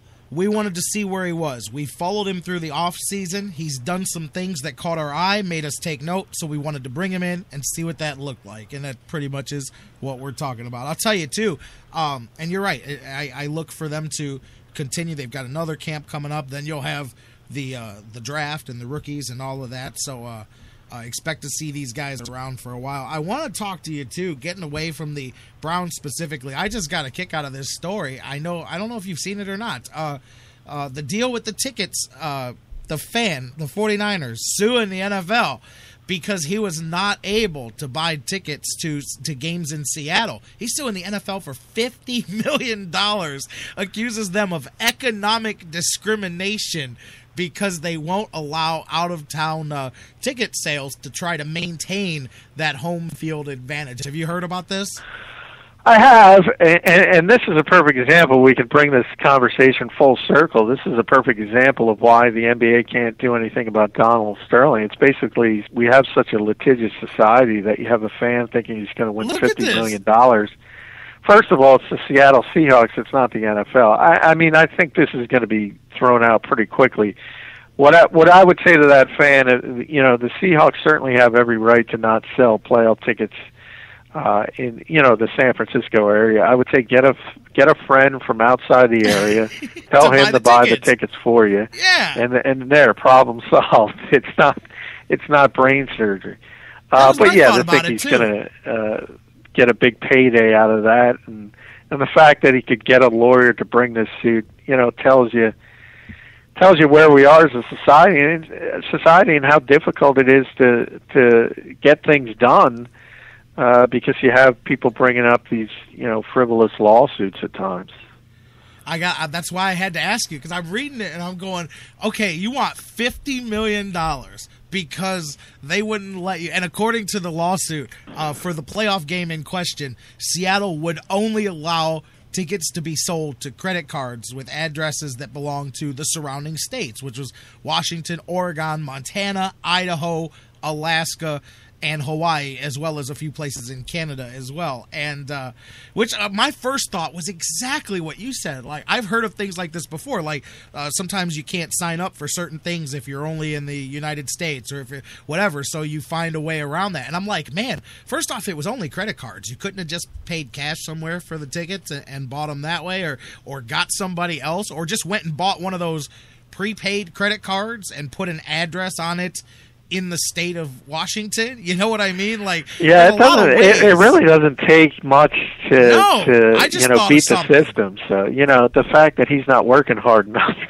to. I mean, maybe he didn't want to go to the this- game that badly. Look at the Uh, but- society we live in, man. He's Yeah. suing for fifty million dollars because he's what was the word he said they wanted to build a uh, an artificial home uh, home field advantage and uh, and it's because of the uh, the public uh, building the stadiums and, and all of that stuff is why he thought he could do that. I just I got a kick out of it, man. I'm like, wow, and fifty million. What made you pick fifty million dollars? Like, not going. Well, I'll to tell you what. If he wins the lawsuit, it'll have me thinking. You know, well, maybe maybe. I'm suing uh, somebody, man. I'm I'm suing the Brown. If he wins, I'm suing the Browns for 15 years of bad football because There you go. a- It's a perfect pub- example. Perfect example. I'm serious, I mean, man. it's certainly a season ticket holder, you know, of Cleveland Class for the action. past 15 years could could certainly uh, get a class action suit going. I'm sure somebody know? would take that case. Absolutely. If this guy wins, I'm with you. If this guy wins, we're filing a class action suit against the NFL for the brand of football that they have given Cleveland since 1999. There you go, man.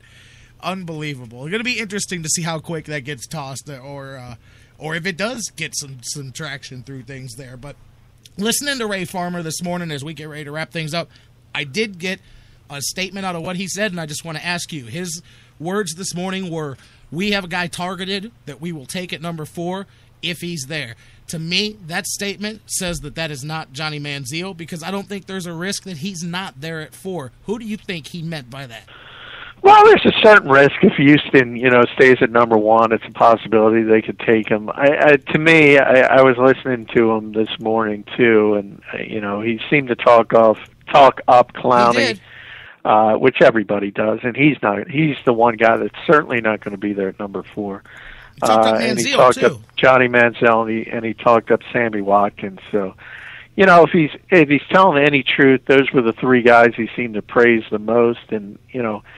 Sammy Watkins has been the one guy that I think makes a lot of sense if you don't go quarterback. Uh, you know, that would be a, a, a terrific twosome on the outside. Very difficult to stop if you team him up with Josh Gordon. Uh, so that's the one guy. You know, Khalil Mack. Uh, but you, you know, you go back to last year and you, you brought in Barkevius Mingo. So I don't think he makes a lot of sense. And I don't think Greg Robinson makes a lot of sense because obviously Joe Thomas is already there. So uh, I think if it's not quarterback, I, I think it would almost have to be Sammy Watkins as the guy he's talking about. And did you glean anything out of anything else out? I know it was a lot of draft talk, a lot of the, the stuff that you hear. Did you is did you glean anything out of uh, Ray Farmer's discussion here this morning? Well, that's the biggest. The fact that I think he he you know I think he would like Johnny Manziel, uh, but I, I think he's a, like a lot of us. You know, it's one thing to get Johnny Manziel at ten or twelve or fifteen. It's another thing to take uh, to put yourself, especially in your first draft, to put your neck on the line at number four. So I think he's re- wrestling with that decision. You know, do I do I do I jump, you know, head first in the pool and take Manziel, or do I take the the much safer pick, and that would be Watkins? And that's funny you said that because that was my thought. Honestly, I want. That's why I, I didn't preface it before I asked you. I wanted to see what you thought because Watkins was my thought. As soon as I heard that, I said he's talking about Mack or Watkins, and I don't think he's talking about Mack. I think he's talking about Watkins. I truly believe that if everybody was there, if the Browns had their pick of whoever, I still think Sammy Watkins rises above the rest in the Browns' eyes. And he would in mine too. Just I really think he's the safest, best bet of the guys you could take there. Well, I would only uh, the only thing I would disagree with is I would say after Clowney. Well, okay, there I you think go. Clowney's there you one, go. and, and then agree. everybody else, and then And he mentioned yeah, then that I Farmer, think Watkins would be number two in their eyes. And Farmer mentioned him today too. Said he had no worries about the the work ethic and all of that. I don't think he needs to though, because I don't think that Clowney's going to be in the discussion at four anyway, and I think he knows that. The other thing too is he did address not that he wouldn't any other time, but he did for the first time kind of broach the subject of knowing where he could go backwards as well. Because I still see a scenario if somebody's hot for a guy there at four and they can still get who they want, I still see a one or two step drop back if they can grab an additional second round pick out of it. I'm not talking about going past number seven or eight, but I could see a couple of steps back if they grab another second round pick. Well, uh, the problem with that is there. This draft is so deep. So many teams want to trade down. So many teams want to trade out. You know, Houston wants to trade out. St. Louis wants to trade out. Uh, Minnesota wants to trade down for me. There's so many teams in that top ten that want to trade out because uh, if you don't want, you know, the quarterbacks seem to be falling. Uh, certainly Bridgewater. You know, you can argue if the Browns or the Oakland Raiders don't like Derek Carr, he's going to probably be there in the 20s. Uh, so you're you're basically down to two quarterbacks and, and Manziel and Bortles in the top 10. Those four picks we always talk about. Uh, and then, you know, if you don't want one of those four guys, people are looking to trade out. Uh, so it's going to be a little more difficult, I think, to trade down at the top of the draft this year. Yeah, I know. It's just something I wanted to put out there. Funny, man. I'm looking at the Cleveland trends on Twitter. Was it 2006 all over again? We got Vince Young, we got Mo Williams, and Jeremy Lin all trending on Twitter here in Cleveland uh, at uh, 1:30 in 2014. So there we go. John McMullen from the Sports Network, my man, always with us every Monday. Hey, next week we'll be in the fire. We'll be uh, down into it as the draft is upon us next week. So I'm sure whatever last uh, minute silliness has popped up, we'll talk about all of that and uh, whatever else comes up in the next week. All right. Thanks for having me, Jerry. Thank you for being here. As always, John McMullen. It's a great conversation every Monday, exclusively right here on the Sports Fix. Thanks to John for being with us. We're going to take a break. When we come back, Dan Wismar joins us. He'll be here for his weekly Monday session. We'll talk about the Indians and the rough weekend that they went through out on the West Coast. Man, what is it about the West Coast this weekend? Man, it was not a not a good weekend to be out west, young fellow. We'll talk about the Indians and I want to talk, you know, of course, Dan talks Buckeyes with us during the football season. I like what the SEC did. They put the mandate on the schedule to play some tougher teams, and I think that that's something that would interest the Big Ten and the Buckeyes for sure. We'll talk about all of that and so much more with Dan Wismar from the Cleveland fan coming up next, live here on the Sports Fix.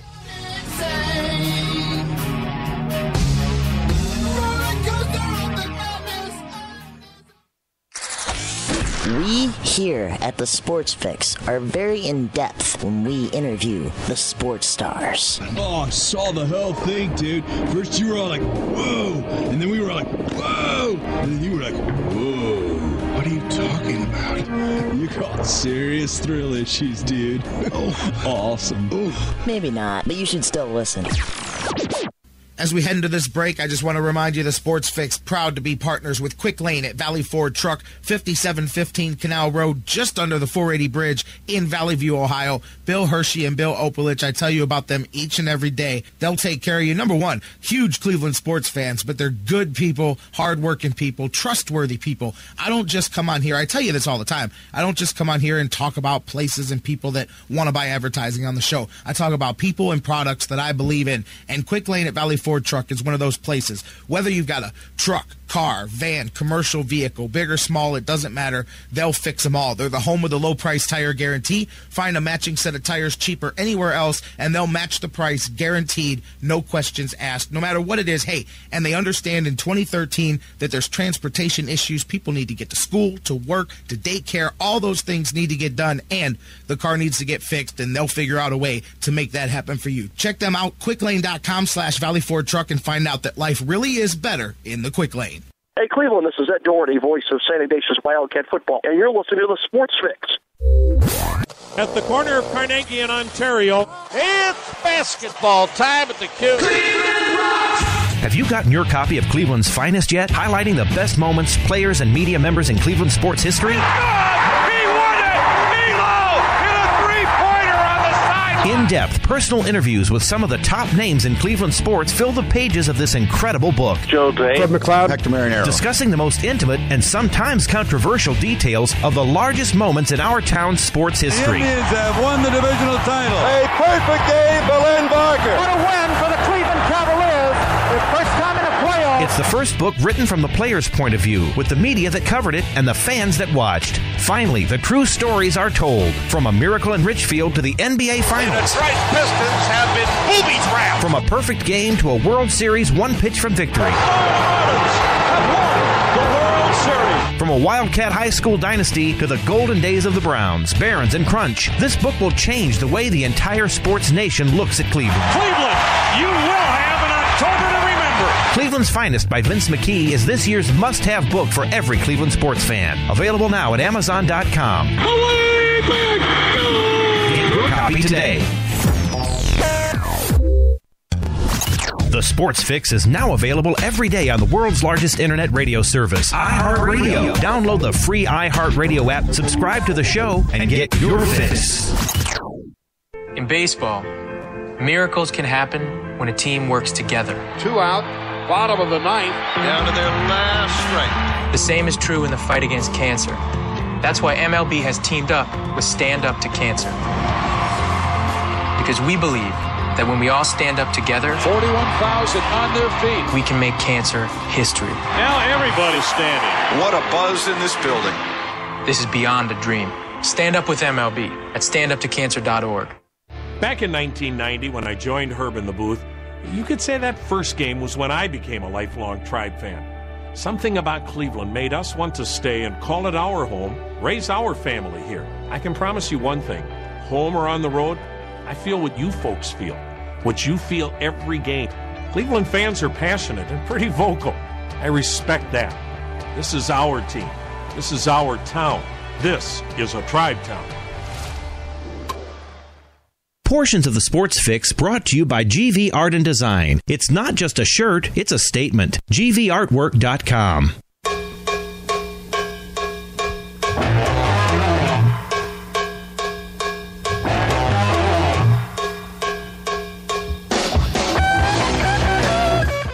Welcome back to the Sports Fix. We are down in the home stretch here. J Rock Jerry Myers with you. The show rolls on. Thanks to John McMullen from the Sports Network for being with us last segment. Thanks to each and every one of you guys for being with us. Thanks to my man Ron Graham, who's on the Twitter account. What happened? I just you go to commercial break. You, you go and your social media changes. Thanks, Twitter. Whole new thing. I'm looking. I'm trying to figure out what what y'all done did to the Twitter, man, because it's now completely changed. I'm I'm just joking. They had told us that uh, there was a new format available, but I had not yet clicked. You know how they offer you the new one, uh, uh, whether you're talking about anything. It's not just Twitter, but they offer you like the new version, like our Mixlr guys, how they offered us the the new version, and we didn't take it for a while. I've been avoiding clicking that button that says "Take a look at your new Twitter," but apparently Ron Graham clicked the button.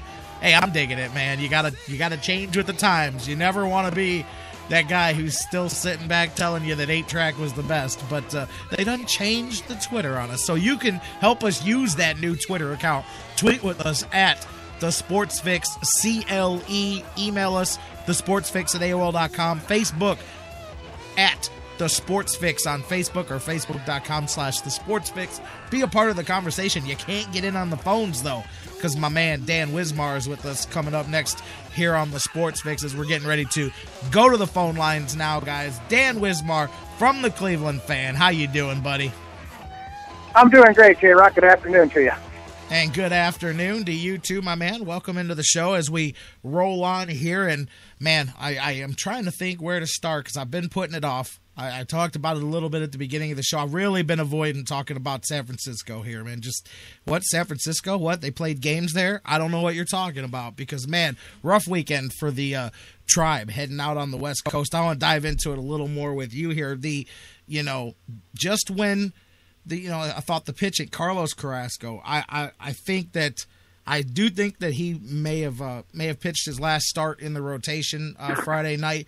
Salazar, on the other hand, I like obviously what's not to like about the bounce back that he had. Looked like he was to uh, really take that tough L until Gomes saved him there in the eighth, and then you know the walk off hurts. Just a kind of fitting way to leave though for the weekend. Four, five, and six. They go 0 and 26 for the weekend. I mean, this was the first time I think that the the offense really stood out as the culprit. There was some clean baseball, not a lot of errors. The offense really stood out as the culprit for what went wrong this weekend. Yeah, no doubt. Um, it uh, the the 0 for 26 is a is a figure that I had not heard, but it's easy to believe. Uh, you know, Salazar, yeah, had a real nice pitching performance, and uh, you know, let's face it, this team still isn't playing good baseball, and, and uh, we keep reminding ourselves that last year they were what eight and thirteen after of a similar course, number yes. of games, and this year what it's eleven and fourteen. So 11 and we're, 14. we're uh, the, the division is still pretty bunched up, as all of baseball still is. So you don't see uh, any any train particularly leaving the station and leaving everyone else behind. But uh, you got to believe you got to right the ship. Now, I, if I'm not mistaken, the Angels took a little bit of a beating over the weekend too. I'm not sure if they lost two out of three or did they get swept or what, but they're a little bit down uh, after playing reasonably well the early part of the season. They might be. Uh, you know, just the wrong team to be facing now, sort of uh, loaded for bear, uh, waiting for uh, well, what they might consider to be another team that's uh, down on their luck coming to town. And you know what? Talking about that too, we'll get to see because we mentioned at the end of the homestand about the look like maybe they started to right themselves a bit against left-handed pitchers because they've got two of those coming up in the three-game series here with the Angels. We'll look we'll look ahead to the Angels. Masterson he goes out there and starts things tonight. But uh, looking at the weekend overall for the Indians, I mean, just a tough start to things. You look back on Friday night, you know, you fall pretty much you fall down early, and that was it. I mean, they fell down two nothing early, only scored a run the rest of the way. Um, a tough game for Carrasco. I'm gonna put you right on the spot, and I'll answer the question as well. I said it. I think that he's done. I think you have to uh, try somebody else there because I was. We talked about it. Willing to wait, willing to get. I like Tito, given that time and letting guys know that he's to trust in him. But you've now gotten four or five times through the rotation that you've not given yourself an opportunity to win a game. Now that's cool in the first 15 or 20 games, but when you start getting a little more into the season, I think it, the time has come to uh, to cut bait on that. Not that I wanted Carrasco from the beginning. I really didn't want him coming out of camp, but I think we've gone as far as we can. What do you think? Well, I think uh, we're at the point now, sure, like you say, where where uh, Francona's uh, uh, admirable patience comes up against some cold realities that he's just going to have to deal with. And much as he 17 might like to bring the kid along slowly, uh, you know, he, he's in charge of winning winning baseball games. And so, yeah, I think you're right. Uh, you know, I don't have a problem with uh, with cutting bait on Carrasco. I the, the only problem with it is that uh, you've got to you know subject him to waivers if you if you send him down now and and uh, No, you don't send him down. Make, you know, and and that's that's okay, I guess. Uh, somebody might take a shot at him. If you lose him, you lose him. Um, but uh, you know, I don't disagree that he's had enough opportunities, uh, and that it, it it it looks like there you know there may not be enough there to uh, to worry about the potential of losing him on waivers. So uh, I, I don't have a problem if they decide to send them down. It's it's a shame. Uh, the kid's got good stuff, uh, and who knows? But, you know, we're not also talking about a 22 year old anymore. I think he's what 26, 27 years old. So he's had opportunities to mature and learn and uh, become more consistent. Uh, we haven't seen uh, evidence of that yet. So um, yeah, it's it's hard to argue with the idea that it's time to make a change. Well, I don't think you got to put him on waivers, though. I mean, I, I think the Indians wouldn't do that. I think they would put him in the pen, and I think he could be. I think he could be wickedly effective in the bullpen, depending on on what way you decide to use him, because he does have that stuff. But I mean, like you said, not just the age, not just okay, he's zero and three to start this season. If it was just this season, then you would you would hold out a little longer. But we're talking about 17 straight starts back to 2011, back when Manny Acta was the manager of this team. The last time that the Indians right hander has won a start. I mean, that's a yeah. I heard time. that the other day, and uh, that really brings it home when you say, you know, Manny Acta was the manager when this guy last won a baseball game. Uh, so yeah, you're right. It's uh, it, it may be time to do that. I am maybe a little bit more skeptical than you that he is a preferable alternative to someone we currently have in our bullpen. Uh, I don't know about that. Maybe maybe he is. I'm not sure who who you would uh, cut loose, whether CC Lee goes or whether you know someone else. They already sent Blake Wood down. Am I right?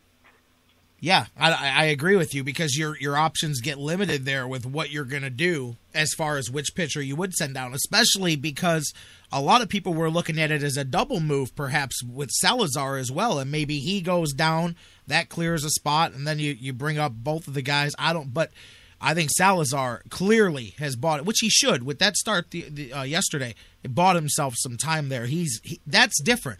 If Carrasco had had an appearance like that on Friday, we wouldn't necessarily be talking about this today. We'd go, okay, give him another start. But Salazar did what you want to see. He did bounce back, and really tough luck that that the Indians didn't win that game. But you liked what you saw out of Salazar yesterday. No doubt, yeah. It's tough to win any games when you go through a three-game series and you average less than two runs a game. Uh, well, what is it, one point seven or something in three games? Yeah. Five runs in three games. Uh, Not gonna not gonna win you any series, and certainly uh, you know gonna get you swept in in most series. So you got to hang this one on the offense and uh, you tip your hat somewhat to to some San Francisco pitching. But uh, let's face it, I, I saw some some tweets yesterday about the number of times uh, something like 17 at bats uh, in the series where the, uh, we were hitting ahead in the count. Uh, the Indians had uh, two 0 counts, three 1 counts, and Francona said after the game, you know, that he noticed an awful lot of pitches out there that we should have hit that we didn't. Uh, in other words, it's not like we weren't seeing pitches to hit. It's not like we weren't in uh, good counts and good hitting situations. Just weren't getting the job done. So that didn't escape notice of, of the, uh, the the Twitterverse, nor did it escape the notice of uh, of uh, Francona. I mean, Friday night, okay, we're talking about Carrasco there. That game is what it is. I mean, pretty much the Giants won that game in the first inning with our inability to score. The only place that, you know, the Indians could have easily taken two out of three in this series. I mean, look at Saturday's game. I mean, really, Saturday's game set up exactly the way you would want if you're the Indians up until the bottom of the fifth inning. I mean, they get up early, they add a run, they add another run. You're looking good. You're up three nothing. McAllister is breezing through things. He, what is it? What did he have? Uh, Twelve in a row, up until he Right. got to the fifth inning, and then boom! All of a sudden, you give up one, you give up two, you give up four, and all of a sudden, a three nothing lead has been flipped upside down. You're down four to three in one inning. Posey added the additional insurance home run an inning later, but just like that, such a great start, a good first half of the game gets turned around just like that. Yeah, and I uh, I don't know, call it sour grapes, call it you know, homerism or whatever, but I thought McAllister got really badly squeezed by the home plate umpire in that fifth inning. In the uh, fifth, he had yeah. a couple of he had a couple of situations where he was out of it. He had he had guys struck out, and he just was not getting a call uh, on the balls and strikes that inning, and and the ump squeezed him. He had to come in a couple of times uh, after getting behind the count and gave up some base hits. And and if you remember, no one really hit him even hard that inning. He was giving up you know ground balls through the infield. That were hitting holes, and so it was uh, obviously tremendously frustrating to watch, and also frustrating that the five the three to nothing lead should have been at least five to nothing based on the, the hitting situations that we had and men men on third with one out that we couldn't get home and and that kind of thing where our situational uh, uh, hitting wasn't all that good in the in the innings leading up to the fifth. And we built a three nothing lead but it could very easily have been more. I was just about to follow up what you said and say, really, I think if you go back and regret anything, if you're looking back at that game Saturday, it's right before San Francisco did their damage because Gomes is up with the bases loaded and an opportunity to to really bust that thing open and, and get yourself some real good momentum, and then you crack into the the second half of the game. But the Gomes strikes out, and that was huge. I mean, hats off to Juan Gutierrez for getting out of that because he got the strikeout with the bases loaded, and then that that seemed to buoy San Francisco offensively because they literally bounced right back from that just when it seemed like, man, all was lost. They get the K, they get their energy, they come out and have that fifth inning, and there you go. Yeah, too, and, and McAllister, I think, made uh, a couple of pitches a little bit too good when he was ahead in the count. I think the leadoff hitter got the, the leadoff base hit back up the middle, uh, singled on an 0-2 count on a, on a fat fastball that probably shouldn't have been that fat. And, you know, easy for us to sit in our living rooms and, and make those kinds of uh, you know observations. But uh, you know, it just you, you got to make it a little bit tougher to to you know get a pitch to hit on 0 and 2. I agree with you, man. And then you get to which we talked about. You get to Sunday's game there. Really great pitching matchup. Vogelsong and Salazar both went out there. I mean, uh, uh, if you're if you're that guy you know, I know at the beginning, my man Vic was like, "Hey, man, I, I don't like one, two, three run games. I do. I, I like that that type of game, and and really, you saw a good one there. I mean, one run put on the board through the first seven. Uh, the the tough luck looked like it was going Salazar's way. Then Gomes gets you out of it, and you're thinking, okay, at least we salvaged this one here. And then you know, obviously we know what happens in the ninth inning. You get a guy on board, you sacrifice him over, you intentionally walk a guy, boom, three run home run, and it, it, it looks worse than it was. All they needed was one, regardless. But uh, it is what it is. And you walk off now shaking your head and going 0 for 3 and now having to head right to the Angels and and you have to pick yourself back up. I mean, that's the thing is like we say there's another game, there's another game every day. So the Indians just have to try, easy for us to say, but they have to try and shake this off and take care of the Angels. And like you said, starting things off, hopefully the Angels are scuffling a bit here too and and the tribe gets a chance to to right themselves there. However, they got a couple of lefties going against us, which is always going to be a, a, little tricky for the tribe as well. Yeah, that's true. Uh, they're they're down. They've got Hamilton out, and and uh, they've been struggling a little bit lately. But uh, you know, they're looking at their schedule and thinking, okay, we get a little bit of a break because uh, we got the last place Cleveland Indians coming to town. So, um, you know, it, like you say, it's a it's a marathon, not a sprint, and and uh, we'll uh, we'll keep the faith, and uh, you know, we're not going to have uh, the middle of that order. Uh, you know, below the Mendoza line for the whole season, uh, at least if uh, if we have any hope of doing anything. So those and guys will step out of it, and uh, you know, I, I didn't remember this. I just remembered that last year, what a what a big first half Kipnis had, um, and, and how he literally first... carried the team for a while uh, going into the All Star break. Uh, that wasn't until June. Really, what, I, what I didn't really remember was that he, he was hitting 203 in April, and his his surge didn't really start till the first of May, and it, and it was May and June where he where he uh, really came on. So you know maybe he can uh, mirror that a little bit this season and uh, bounce back from a from a slow start. And and uh, who knows what the heck they're going to do with Carlos Santana because he just is pressing so hard now that uh, uh, he, he looks uh, discouraged out there. And you know what? I heard I heard Kipnis talk about that over the weekend. He said compared to last year, hitting 243 here to start is nothing. He's this is a this is a good start compared to what we did last year.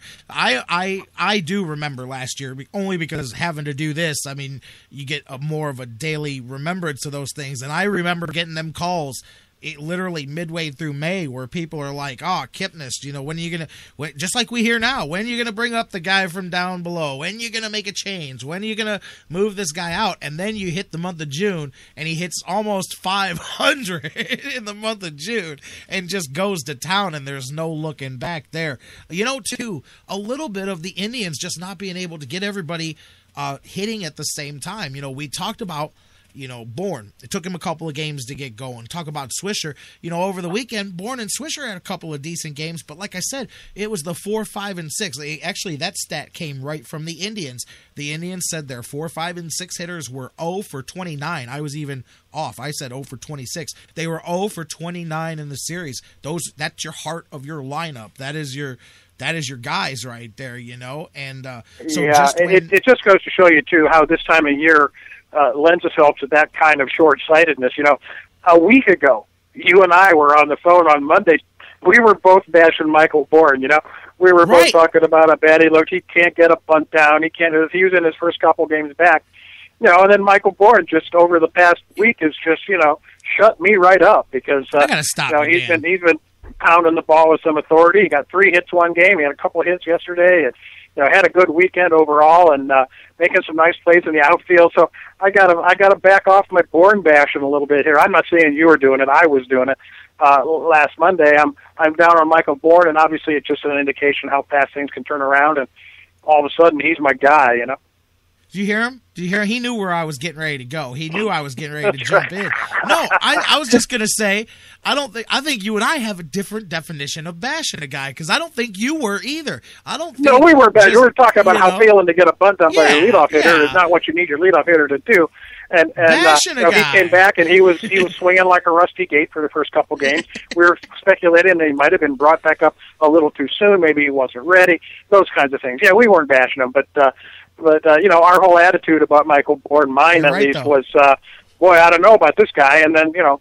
A week later, he's uh, you know he, he's okay, and, and who's t- who's uh, who's Nigel Morgan anyway? Well, you Yeah. know what? On the flip side of that, you just said Nyjer Morgan. He's hitting like two seventeen right now down at uh, down at AAA. So instantly, there nobody is making that hey, my Nyjer Morgan argument right now because he's hitting the Mendoza line right now down in AAA. That's right. Stuff stuff turns in a hurry, and uh, you know, who remembers what you and I said a week ago Monday anyway, right? Exactly. You know, I mean, it's it's it's, it's always in flux. You know what I mean? So That's but, it. Uh, you know what? Now you've got you just have to keep pressing forward, and uh, the Indians have three here with the Angels before they come back home. You've got Masterson takes on Tyler Skaggs. There's another lefty there, uh, and Skaggs interesting because that's a guy. Over the last two off seasons, I think we've heard occasionally tied to some trade rumors with the Indians, so I know a little bit about him. Then you've got what I think is going to be uh, a really, really good one here tomorrow. Kluber and Jered Weaver. I'm looking forward to seeing that matchup. And then they wrap things up with the aforementioned Mr. Carrasco and CJ Wilson, although I'm a bit confused. And tell me if you are too, because coming out of Friday's game, Terry Francona, and I had seen this multiple places. Uh, Nick Camino had it out there, several other people, that Carlos Carrasco, that Terry Francona had said after the game that he was going to be removed from the rotation and sent to the bullpen. Um, but then it seems the Indians backed off of that because I didn't hear that again uh, Saturday and Sunday. So, uh, are you with me? Did you get that on Friday, and then it seems that they've backed away from that, or is his next spot going to be skipped and they just haven't corrected it in the lineups yet? Well, I think the the front office doesn't have a lot to do with the the, the pitching projections, the matchups that the, the the schedule people, you know, they just follow, you know, the, rotation as, as it's been. So I I think if you see on a on the schedule that so and so is scheduled to start, that's just his normally scheduled start. I don't think that that's uh, updated every day by the Cleveland Indians front office. No, this means. one's So from the Indians. it- this is if Frank this if Francona them. said that after Friday, I guess you got to uh, take that as the uh, the the authority that you're going to put some stock in. I mean, this is from the Indians. This is their release that they send me every day with all of my information for those of us that have, you know, shows. It gives us all of our uh, talking points and all of that stuff. So Sure. this is directly from the Indians. But I just, again, I didn't, I wasn't there, obviously. I wasn't in San Francisco. But I mean, Camino immediately after the game, and that's a, that's a TAM guy that's got direct access. Right, he, right. he tweeted moments after the game, Terry Francona confirmed Carrasco removed from the rotation. So, but again, I hadn't heard it followed up on, so I'm a bit curious. That'll be something to keep an eye on uh, over the next couple of days. Hey, something else about the Indians that I wanted to bring up. I just didn't know if you even knew about this. I just learned about it this morning, uh, so maybe bad on my part. But when they come home this weekend, you've got the White Sox and. I noticed uh, you've got the the bobblehead night. You got Orel Hershiser bobblehead coming up this Saturday, which is awesome as it is. But I noticed they started plugging this promo pass, and I don't know if you know about this or if you've uh, seen what they're doing here this year. But this uh, promo pass, I clicked on it and I said, "Hey, I want to know a little bit more about uh, what this is." But the opportunity to make sure that you're you when you buy tickets to a game that you don't get left out. Some you know how it's the first X amount of people that, uh, that Right. get the uh, get the thing or whatever, uh, to where you can have it where it's there for you. They had multiple uh, different ones. They have one for the season ticket holders as well. Oh, actually, the season ticket holders can get all of their promotional items at one time if they wanted to. They can actually set it up to get them all at once from the team. But uh, they've got this promo pass that they've they've made available, and I'm trying to pull it up so I can specifically uh, name it. But I thought this was pretty cool, and they're going to do it for a half a dozen of the more uh, popular promotions that they've got this year. Um, and basically, what it is is you pay a small fee, and you don't have to come early anymore. You can get there anytime before the fourth inning. You get there anytime in the first three innings, and they will have set aside your promotional item. Uh, and you can pick it up when you come in, and it's separate from the number at the gate. So if it's a twelve thousand at the gate that they've given away, these additional two thousand are separate, so they don't take away from the people that are arriving. And it's for the Orel Hershiser bobblehead, the Omar jersey, the Brohio bobblehead, the Kipnis bobblehead, and the replica Jim Thome statue uh, that they're doing later in the season. Those are the ones you can do this for. But I thought that was kind of cool because there's a lot of times that uh, over the years, you you know, obviously everybody goes there on promotional days and you miss out. And this is a cool way to guarantee that you don't uh, miss out on those, you know, and as well, it doesn't cut into the normal number that they're giving out. Well, I, I suppose that's a good idea, Jerry. I, uh, you know, I'm sure it's in response to some some whiny letters I got from people that got left out in the cold in, in years past, and that's great. As for me, I, I don't know. I'm not much of a bobblehead guy. I, I've got bobbleheads uh, in their original packaging lining the top shelf of my bedroom closet with nowhere else to to put them and nothing else to do with them. So I, I uh, you know, I guess they don't hold quite the appeal for me they might for some people, but um, yeah, I guess it's a good thing, and, and I'm sure like management is responding to to uh, complaints that they've gotten uh, from people in the past, and and now, uh, like you say, you can get your free gift for a small fee. Yeah, you know, I mean, it's just. No, I don't think it's that. No, no, you're right. Good, good tongue in cheek there. I like that. But uh, you know, I like the fact that you can get there without getting, trying to get there an hour before the game because a lot of times that was one thing that I noticed is is people would come early. So if you weren't willing to come an hour or 90 minutes before the game to be that first wave of people coming through, uh, then you were probably going to miss out. And you know, I by reading this, I did not know. That's silly me for not knowing this, but about the season ticket holder side of it, not only can you use the promo pass for your season ticket, but um, it includes a much wider variety of things you can do. But I, I like that. Uh, I think that they need to do more as far as the season ticket holders, and it's easy to say they should, and not as easy to do. But uh, yeah, that's true. We, we like to we like to show up for our games, you know, uh, ten minutes before the first pitch, and so if they're going to take some steps to make sure they take care of their most loyal fans, which I guess you have to consider the season ticket holder to be, um, more power to them. I will say one other thing about the degree to which the people they love them some free stuff. I mean, it, it's always been a little bit irritating to me when I'm sitting at the game that a you have to put a sign on your banner uh your your, your digital banner uh strips of on the upper deck to to get people to make some noise. Make some noise they say and then the people Yes. start to yell. Uh you cannot get the, the baseball fans in the stadium to stand up and yell when you know the opponent has runners on second and third and two outs and two strikes on the hitter. But let those girls come out on the dugout roof and start to you know throw some 75 cent t-shirts into the stands and you get people up on their feet going crazy so it just it just makes me a little bit nuts uh that, that that you know if you're giving away some cheap trinket and throwing some t-shirts into the stands you got all the enthusiasm in the world from the crowd, but you know when there's actually a situation in the baseball game that might call for some uh, fan support and some some noise, uh, you've got to put a sign up on your scoreboard in order to get it. Uh, just a little pet peeve of mine. Funny you mentioned that. We, me and Jared were watching a basketball game over the weekend, and we heard that. I know everybody hears it at every sporting event you go to. Everybody, clap your hands.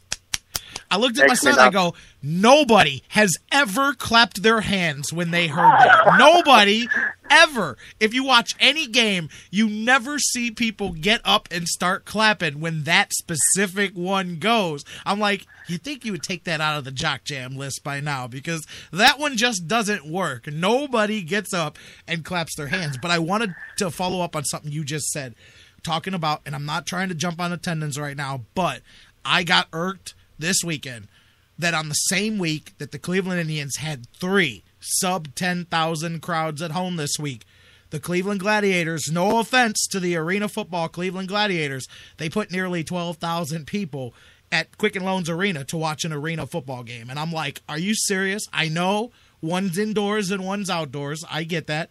And I know that it was the Kansas City Royals. I get that too. But seriously, like, wow. I'm sorry. I'm yeah, there's there's there's something wrong there, no doubt, no doubt. I mean, we're not talking and, about the and monsters. It's to, it's to uh, it's it's to Dan Gilbert's credit because he does the same kind of thing uh, there for those games, and the same with the hockey team. Uh, he puts on a great show for the fans. He knows how to put people in the chairs. People around the country were flabbergasted uh, during the last couple weeks of the Cavs season when this team that was clearly going nowhere and eliminated from playoff contention was putting 17 and 18,000 people in the seats for a game.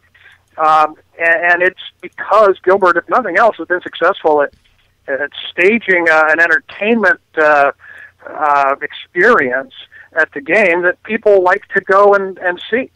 Uh, and- so uh, I'm with you. At the same time, you you know you you you're maybe discouraged about the state of the team. You're uh, you got to hand it to Gilbert because uh, it's like night and day from uh, the kind of experience that was there when the Gunds owned the team.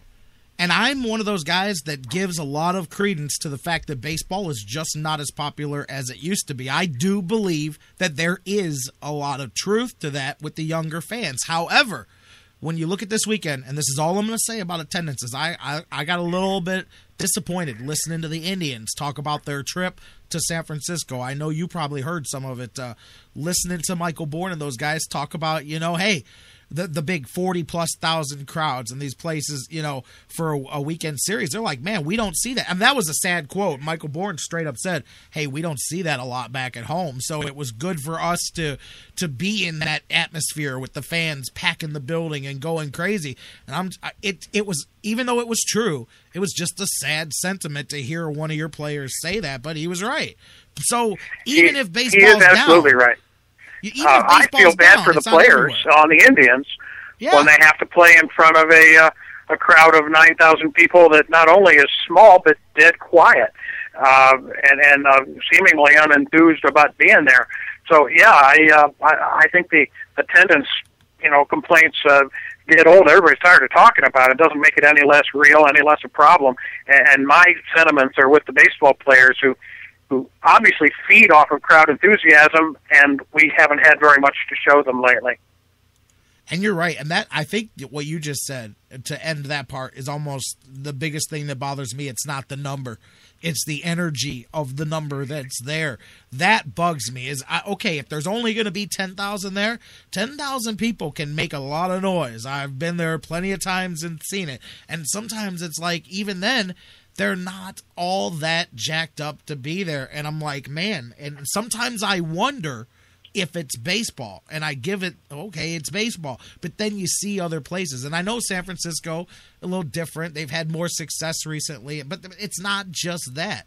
It's something about baseball and Cleveland specifically that, you know, hurts a little more here. But I do think a lot of it is baseball in general. I do believe it's down for the most part everywhere, you know. But games like this weekend, games like Easter Sunday, when the Indians draw terribly on Easter Sunday and around the country, you've got full houses for a pretty nice weather day. Those are the ones that make me go, man, what's going on here in Cleveland? Outside of the Wednesday night Kansas City in April. I get that. I understand why nobody's going to that because I wouldn't go to that. I would say, you know what? I'll wait till Saturday and I'll go when it's a little bit nicer. There's a, a hundred more of these to go. You know what I mean? But but it's those ones that should draw that don't that make me go, what what is going on?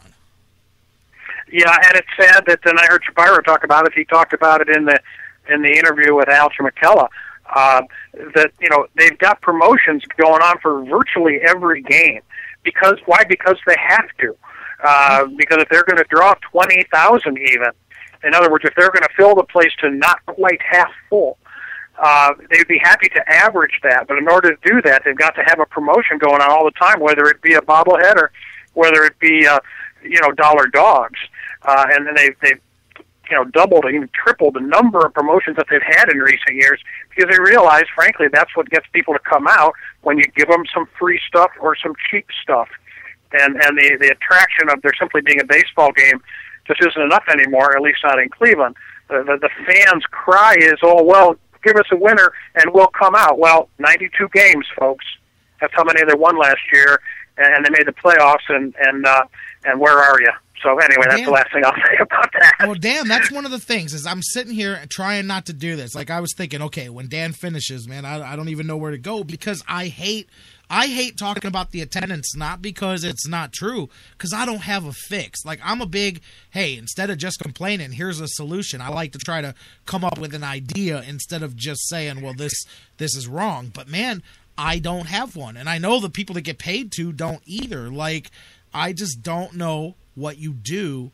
Because like you said even after you win you know although in fairness in the first part of the season i have said attendance is up 2000 a game in the early part of this season from the same day last year through 10 home games. But that's only 2000 and that's a pretty small increase over a 92 win season last year so winning is not just it there has to be more to it than just that. I mean, is it the baseball thing? What is it? I don't know, but I don't have a way to fix it, so I hate to just complain about it.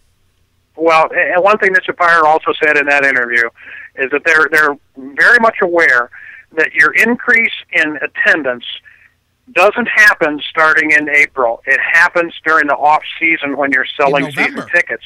They have to sell more of them. If you've got a 12,000 season ticket base, the most walk up you've ever had in the history of the stadium is about 6,000 people. So even if you're in the top 10 walk up crowds of all time in 21 years at Jacobs Field, you're going to add 5,000 people maybe to your to your uh, you know existing season ticket base of, of 10, 11, 12,000. Uh, that still doesn't get the place half full if you have the best walk up ever. Your increase has to come from selling more season tickets during your off season, and I don't see the Indians organization making a great attempt to do that. I don't see them banging on doors, you know, hitting up companies trying to move season ticket packages in the off season, uh, at least to the extent that they used to. So that's where it has to come from if you're going to make a dent and, uh, and try to move up the ranks of the average attendance in uh, in Major League Baseball. I will say this is foolish me giving credit to the people of Cleveland, but I do believe that this summer, if the Indians are are competitive. I mean, assuming that everything goes the way we think it's going to go, and and the weather's nice, I do think you're going to at least have a better. I don't think we're going to be sitting in midsummer talking about sub 10,000 crowds like we were last year, year before at some different times. So I, I'm giving Cleveland credit, but I still, it's not going to be huge. Like you said, it's not going to be this huge increase. Hey, I want to switch away from the Indians for a minute just because this was something when I saw it, I said, I got to talk with Dan about this because we talk Buckeyes during football season. And one of the things we talk about was that soft schedule and everybody's complaint about the Buckeyes. I noticed the story going around today about the SEC and uh, they made some tweaks to their schedules here over the weekend. And the one thing that I liked, and I said I got to ask this, uh, mention this to Dan, is improving the strength of the schedule. With that in mind, they have started a mandate beginning in 2016 that every program has to have one, at least one, non-conference game against a power conference school uh, beginning in 2016, which I thought, man, that that's part of how you keep your schedule strong. That's how you keep your your league strong. And uh, I said, man, Big Ten needs to learn from that because uh, that would be an interesting scheduling tool to add to the Big Ten. Well, yeah, uh, a couple things about that, and I guess what we what we're going to look at then is a whole bunch of SEC teams playing Washington State, Indiana, True. and Kansas. True. Uh, you know, that's that's really what the upshot of this is going to be. Uh, if they were serious about the strength of schedule, they should play more games against the strongest conference in the country, which is themselves. What they haven't done is is mandate a nine game conference schedule like the Big Ten has, and uh, because right now uh, they are going on the if it ain't broke, don't fix it theory we've won, you know, X number of, uh, you know, national championships in a row until this last season. Why mess with a winning formula? Uh, yes, they do need to increase the strength of schedule, and and nobody plays, you know, more pansy uh, non-conference schedules than the SEC does. Uh, you know, Alabama this past year played two, not one, but two, uh, you know, FCS teams uh, and uh, you know, not even D1 teams on their on out of their four non-conference games. Uh, so I don't know. I, I think yes, they do need to do this because now strength of schedule is going to be an even bigger thing to see who gets into the the final four playoff uh, formula. But I also think if you look around, and I did this with Alabama's schedule, I went back ten years to find out how many times Alabama left the South to play a non-conference true road game, and playing Michigan over at Jerry Jones's Palace uh, in Arlington does not count last year. um, SEC teams, as a rule, do not leave the South. They'll play Georgia Southern. You know, they won't go to Georgia Southern, but they'll bring them in.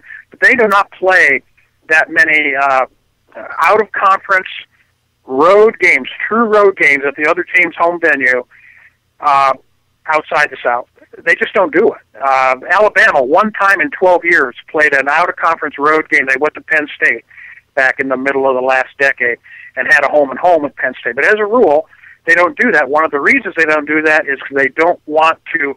They they want a home game only. They don't want to do a home and home series where they would have to play a road game against, say, Ohio State or you know whoever is out of conference, Nebraska, anybody, because they just don't simply like to leave the South End before the month of October.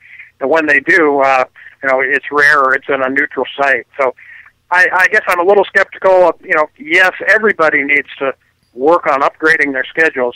Big Ten did it by, uh, you know, mandating a, a ninth conference game starting in 2016 or 17. I'm not sure uh, that they moved to the nine-game conference schedule, but uh, yeah, I suppose it's a it's an ingenious move by the by the uh, SEC, and, and as some guys were saying over the weekend, uh, skeptical like me, you know, if you're Kansas, your your dance card is now full. You'll be able to schedule as many SEC games as you want. If you're Indiana, if you're Washington State, if you're one of the weak teams in the power conferences, you're going to have SEC Sooners banging down your door. That's so funny that you say that because I was going to end it with this a comment here on that from and this is the name of the guy, Oscar Gambles Fro, so you can appreciate that. Alabama, Indiana, get your popcorn ready. There you go, right there. Man. That's right. That's what you're going to see. If you're, if you're the Kansas Jayhawks, you're going to have no trouble getting some nice September paydays by going down to Gainesville or Athens or uh, Tuscaloosa because uh, they're they're going to be looking for you and uh, and uh, who knows Indiana, Purdue, Purdue. They're going to they're going to make a lot of money uh, playing SEC teams on the road over the next few years. Now, even with that being the loophole there, though, do you see, oh, uh, not Ohio State, but the Big Ten as the as the governing body following suit, at least from a from a public's posturing standpoint of of making something similar like that? I don't because they feel they've already uh, addressed that by. Uh, uh, you know, making mandating a nine-game conference schedule. Nine-game I also yeah. think that the, the teams in the Big Ten, Purdue, uh, Indiana, you know, whoever, some of the weaker teams, these are not teams that have their eye on making the Final Four, you know, championship playoff. They don't care. They're going to play Northern Iowa. They're going to play the MAC schools. They're going to play the schools that don't require them to travel, you know, a thousand miles, uh, like they always have. Because frankly, making the you know, impressing the, the committee that chooses the four teams for the national title isn't exactly on their radar. Well, nice to see, real quick, not trying to change the subject, but as I'm talking to you, the Cleveland Gladiators, the, the actual team's Twitter account, just favorited the tweet that Ron put out there that talked about the tribe and the Gladiators outdrawn. Glad to know that we entertained the Cleveland Gladiators with our discussion here this morning. I'm serious, I'm serious, man. So glad to know that we entertained the Gladiators. I'm sure they'll uh, use that information in their next press release there. But Dan, Right. always a good time talking to you tonight. The Indians, I love late night. I say it all the time. Love them West Coast trips because I like to stay up till one o'clock in the morning watching some West Coast baseball, man. So oh, I, I always stay up too. I don't I don't miss those games. I mean, I almost like it more because you get to do everything else in your day. You get nothing. The Indians game falls in the, the, the part of your day where you're just finishing everything up and you're, you're you're able to relax. So I like that a little better than the traditional seven o'clock. I've always been a sucker for that ten o'clock game because I don't mind. I'm a late night guy anyway. I stay up till you know the crack of dawn anyway, doing stuff anyway. So to me, that's like hey, ten o'clock game time. All right, everybody's asleep, everybody's quiet. We can kick back and watch a little baseball. You know, so I'm with it. Exactly Justin right. Yeah, at, at my house, it means I don't have to fight with my wife over what we got There on you TV. go. And uh, you know, she she's asleep, and uh, I've, I've got the remote all to myself. That's it. The, the remote is owned by the man of the house, and we're watching some late night Tribe live. That's all there is to it, man. So that's it. Justin Masterson takes the mound for the Indians here tonight as they start that series. Sure would be nice to see them bounce back, take a couple of these here before they head home for the White Sox. And then, boom, we jump right back into the division with Chicago this weekend. And it should be, talking about that attendance, this weekend should be good. You got Dollar Dog Night on Friday, which always draws pretty well. You got Orel Hershiser bobblehead on Saturday, which should be good, assuming that the rain has gotten through for the week. And then I believe Sunday is just a traditional Sunday game, but it's going to be a an opportunity for some good crowds down there at the uh, Progressive Field here this weekend for the Indians and the White Sox. Yeah, sounds good. It sure would be good for uh, for Masterson to uh, to get win number one uh, before Ooh, he yeah. starts, uh, you know, regretting not signing that long term contract. I'd love to see that for sure. You and me from our lips. You know what I mean? We'll see it. That's it it. starts tonight. Justin Masterson takes on Tyler Skaggs tonight, 10.05 first pitch. Dan Wismar will be with us on Wednesday. We'll talk about the first few games of this and anything else that may come up between now and then. Dan, you enjoy your week. Enjoy some more West Coast baseball, and we'll talk on Wednesday. Thanks, J Rock. We'll see you then. All right, that's my man Dan Wismar from the Cleveland Fannies with us every Monday and Wednesday. Looking forward to having him back on in a couple of days. We're going to take a break. When we come back, we'll get you ready for tonight. The Jackets getting ready. Win or go home, baby. Game six tonight at Nationwide Arena. Indians going at it. NBA playoffs continue. So much more. We wrap things up next here on the Sports Fix.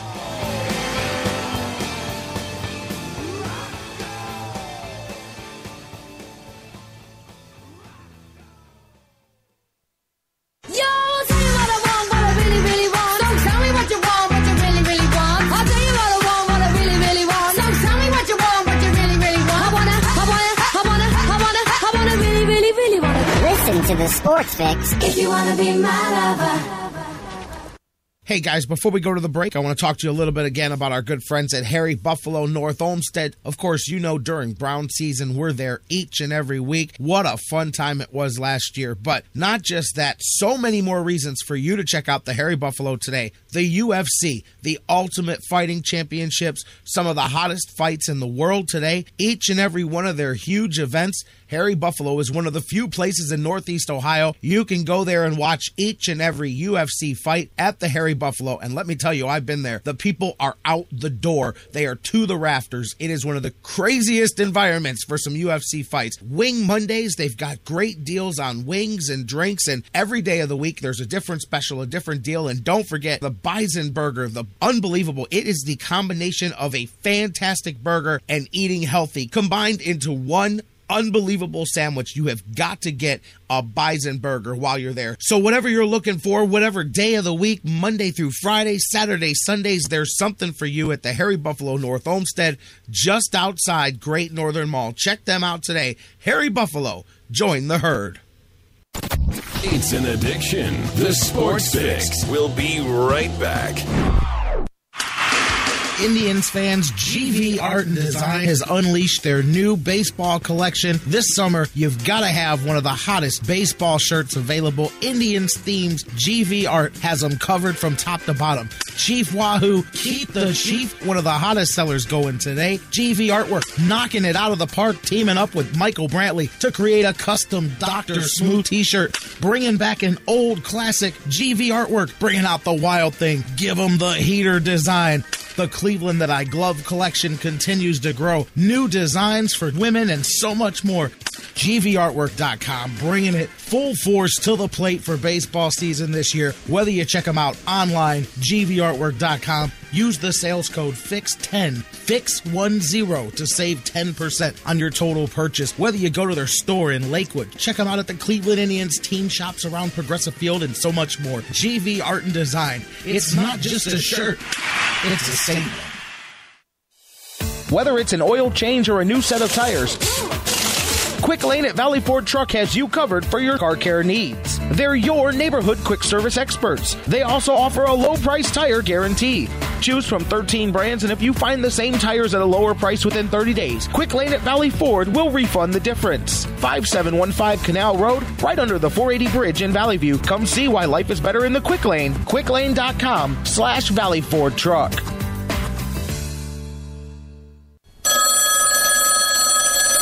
This is the Sports Fix. What is your name? I'm the dude.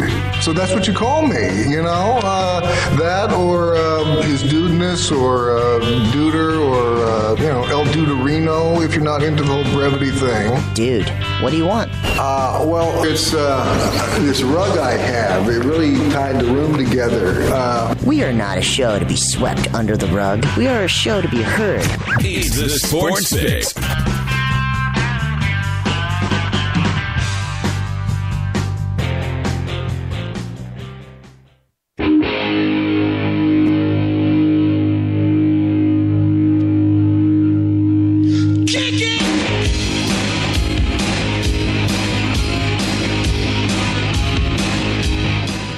Welcome back to the Sports Fix, wrapping things up here on the sportsfix.net. And all of you listening, welcome in, back in. Thanks for being with us on TuneIn, the TuneIn radio app, and Spreaker and Mixlr Live, as well as the sportsfix.net. And all of you listening on digital delay 24 7 on iHeartRadio, iTunes, Stitcher Radio, and SoundCloud, and all the other platforms as well. Thank you guys. Thanks to Dan Wismar and John McMullen for being with us. Thanks for the mayor for calling in earlier. All of you guys who have kept your comments. The chat room, they've been going to town. They've been hitting us up on Twitter and Facebook throughout the show. Thanks to each and every one of you guys. Speaking of, by the way, as you hear the old Beastie Boys there in the background, speaking of the fighting for your rights, I don't know. I'm not going to, I won't go too much. I don't know how many of you guys are into the the UFC. We talk about it all the time. Hopefully, you went out and checked out Harry Buffalo and North Olmsted. They are literally packed from door to door during the UFC fights. How about, though, those of you that are just going to say, Jon Bones Jones, let me tell you guys, he just, a lot of people uh, thought maybe, you know, this is a guy that uh, is unbeatable at what he does, the light heavyweight champion of the world there in UFC. And a lot of people thought maybe Glover Teixeira was going to be the guy to do it. Uh uh not, no, not even close. Not even competitive. Let me tell you, if you watched the fight the other night, uh, Jon Jones is a beast. He just he just beats you up. He just he doesn't do anything fancy, man. He's just a he's an, an incredible uh, athlete, incredible fighter. He just he stood in his face. It's the old equivalent of in boxing for those of you that might not be into mixed martial arts. Standing in a guy's face, beating him up, and telling him about it the whole time that you're doing it. Um, I got to tell you, for you UFC fans out there, um, and I'm not saying this to brag. It's just I'm what I I was. I knew about Jon Bones Jones before majority of people uh, knew about him because when he was just coming up, uh, I'm friends with a wrestler. You guys uh, from Total Nonstop Action, Impact Wrestling. Samoa Joe's his name. Uh, Samoa Joe and I, good buddies. Uh, we used to hang out a lot when he would do shows up in this area. We would be on the same show, and I remember. And I'm talking about back in the day. We're talking years ago. Uh, hanging out with Joe, you know, before shows, and we'd be talking about UFC and different things. And I'll never forget when he told me, he said, "Man, I got this guy. I trained with him at the gym." I uh, I do some some training with them, man. Some rolling around and some sparring to stay in shape uh, during the week. But between my matches, his name is Jon Jones. He's the next thing. He is the next big deal. This guy is legit, and blah blah blah. He went on and told me all about this guy uh, at a time when nobody knew who he was. I mean, I think he was a couple of fights into his career there uh, with the UFC. And man, Samoa Joe was dead on about Jon Jones. Let me tell you, as he continues to uh, to roll on there. Although I'm gonna tell you, a couple of my buddies and I were talking over the weekend. If you are UFC guys, I think you'll know where I'm going.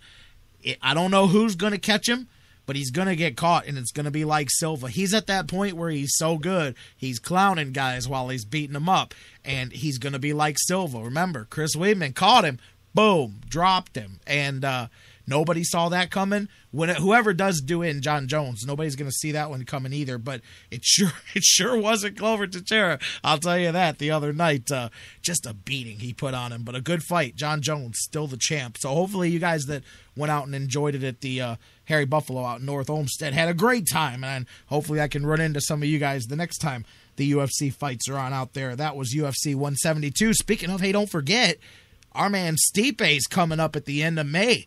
Stipe Miocic from right here in Cleveland, he'll be taking on Junior Dos Santos. I mean, that's a big deal. That's a big fight. That's a big that's a big order Stipe's got on his hands. We'll talk more about that coming up. Miocic and Dos Santos. There's one of those heavyweight battles. I, I am very very much looking forward to that. Matter of fact, they were scheduled to fight in a couple of weeks. It got pushed back a week so that they could main event a different show, I believe. And we'll hopefully get Stipe on. If not during his camp, then we'll catch up with him after the fight, one or the other. Uh, speaking of fighting, Columbus Blue Jackets are fighting for their lives as they fall the other day. Uh, very, it was very competitive. Uh, at the end, they pull the goalie. They get the empty netter for Pittsburgh, which made it a three-one uh, deficit. But uh, it was a very competitive game. Pittsburgh pulled ahead there in the uh, in the third, and that was it for the. Unfortunately for the Jackets, they now fail or they now fall three to two in this series. They have to win the next two. Luckily for them, they can only worry about the next game, which happens at home. They're back at Nationwide tonight. I saw uh, some of the tweets coming out from the Blue Jackets about some of the banners that they got going around the building. We are the fifth line, and they're gonna they're gonna make it a, a madhouse tonight, and they're gonna need to play off of that because it's win or go home.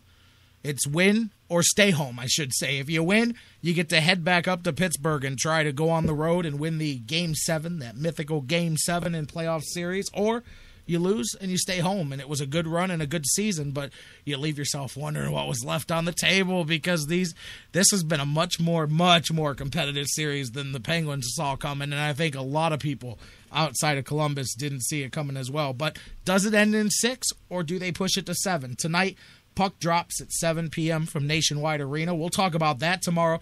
And as well, speaking of fighting, before that idiot Donald Sterling took the focus off of things, the NBA playoffs were fantastic. I mean, guys, this first round has been incredible and it continues to to be no less than that man toronto toronto blows the big lead ends up holding on getting it back they they now uh, uh, have tied that series with brooklyn uh, back and forth there i'll tell you I think Toronto may pull that out. I wasn't sure. After the first couple games, I said maybe the Nets will grab a hold of this. I'm leaning towards Toronto in that one. Remember, my my son picked Toronto to run the table. I don't know how right he is about that one, but uh, uh, I think they pull out of that series. Look at the Bulls too. The Bulls now down three to one. Wizards are not playing the Bulls were way down in that one. They made a run in the fourth quarter, but it it was too little, too late. Wizards now lead that series three to one, looking to put a chokehold on Chicago. And how about Portland? Rip City, man. I mean, we talked about Lamarcus Aldridge had a couple of 40 plus games early on. He's really uh, leading that team. Another overtime game. These playoffs have been full of buzzer beaters and overtimes. And speaking of buzzer beaters, would not be fitting to end this conversation without talking about Vince Carter nailing the the uh, the mojo old school three pointer at the buzzer the other day.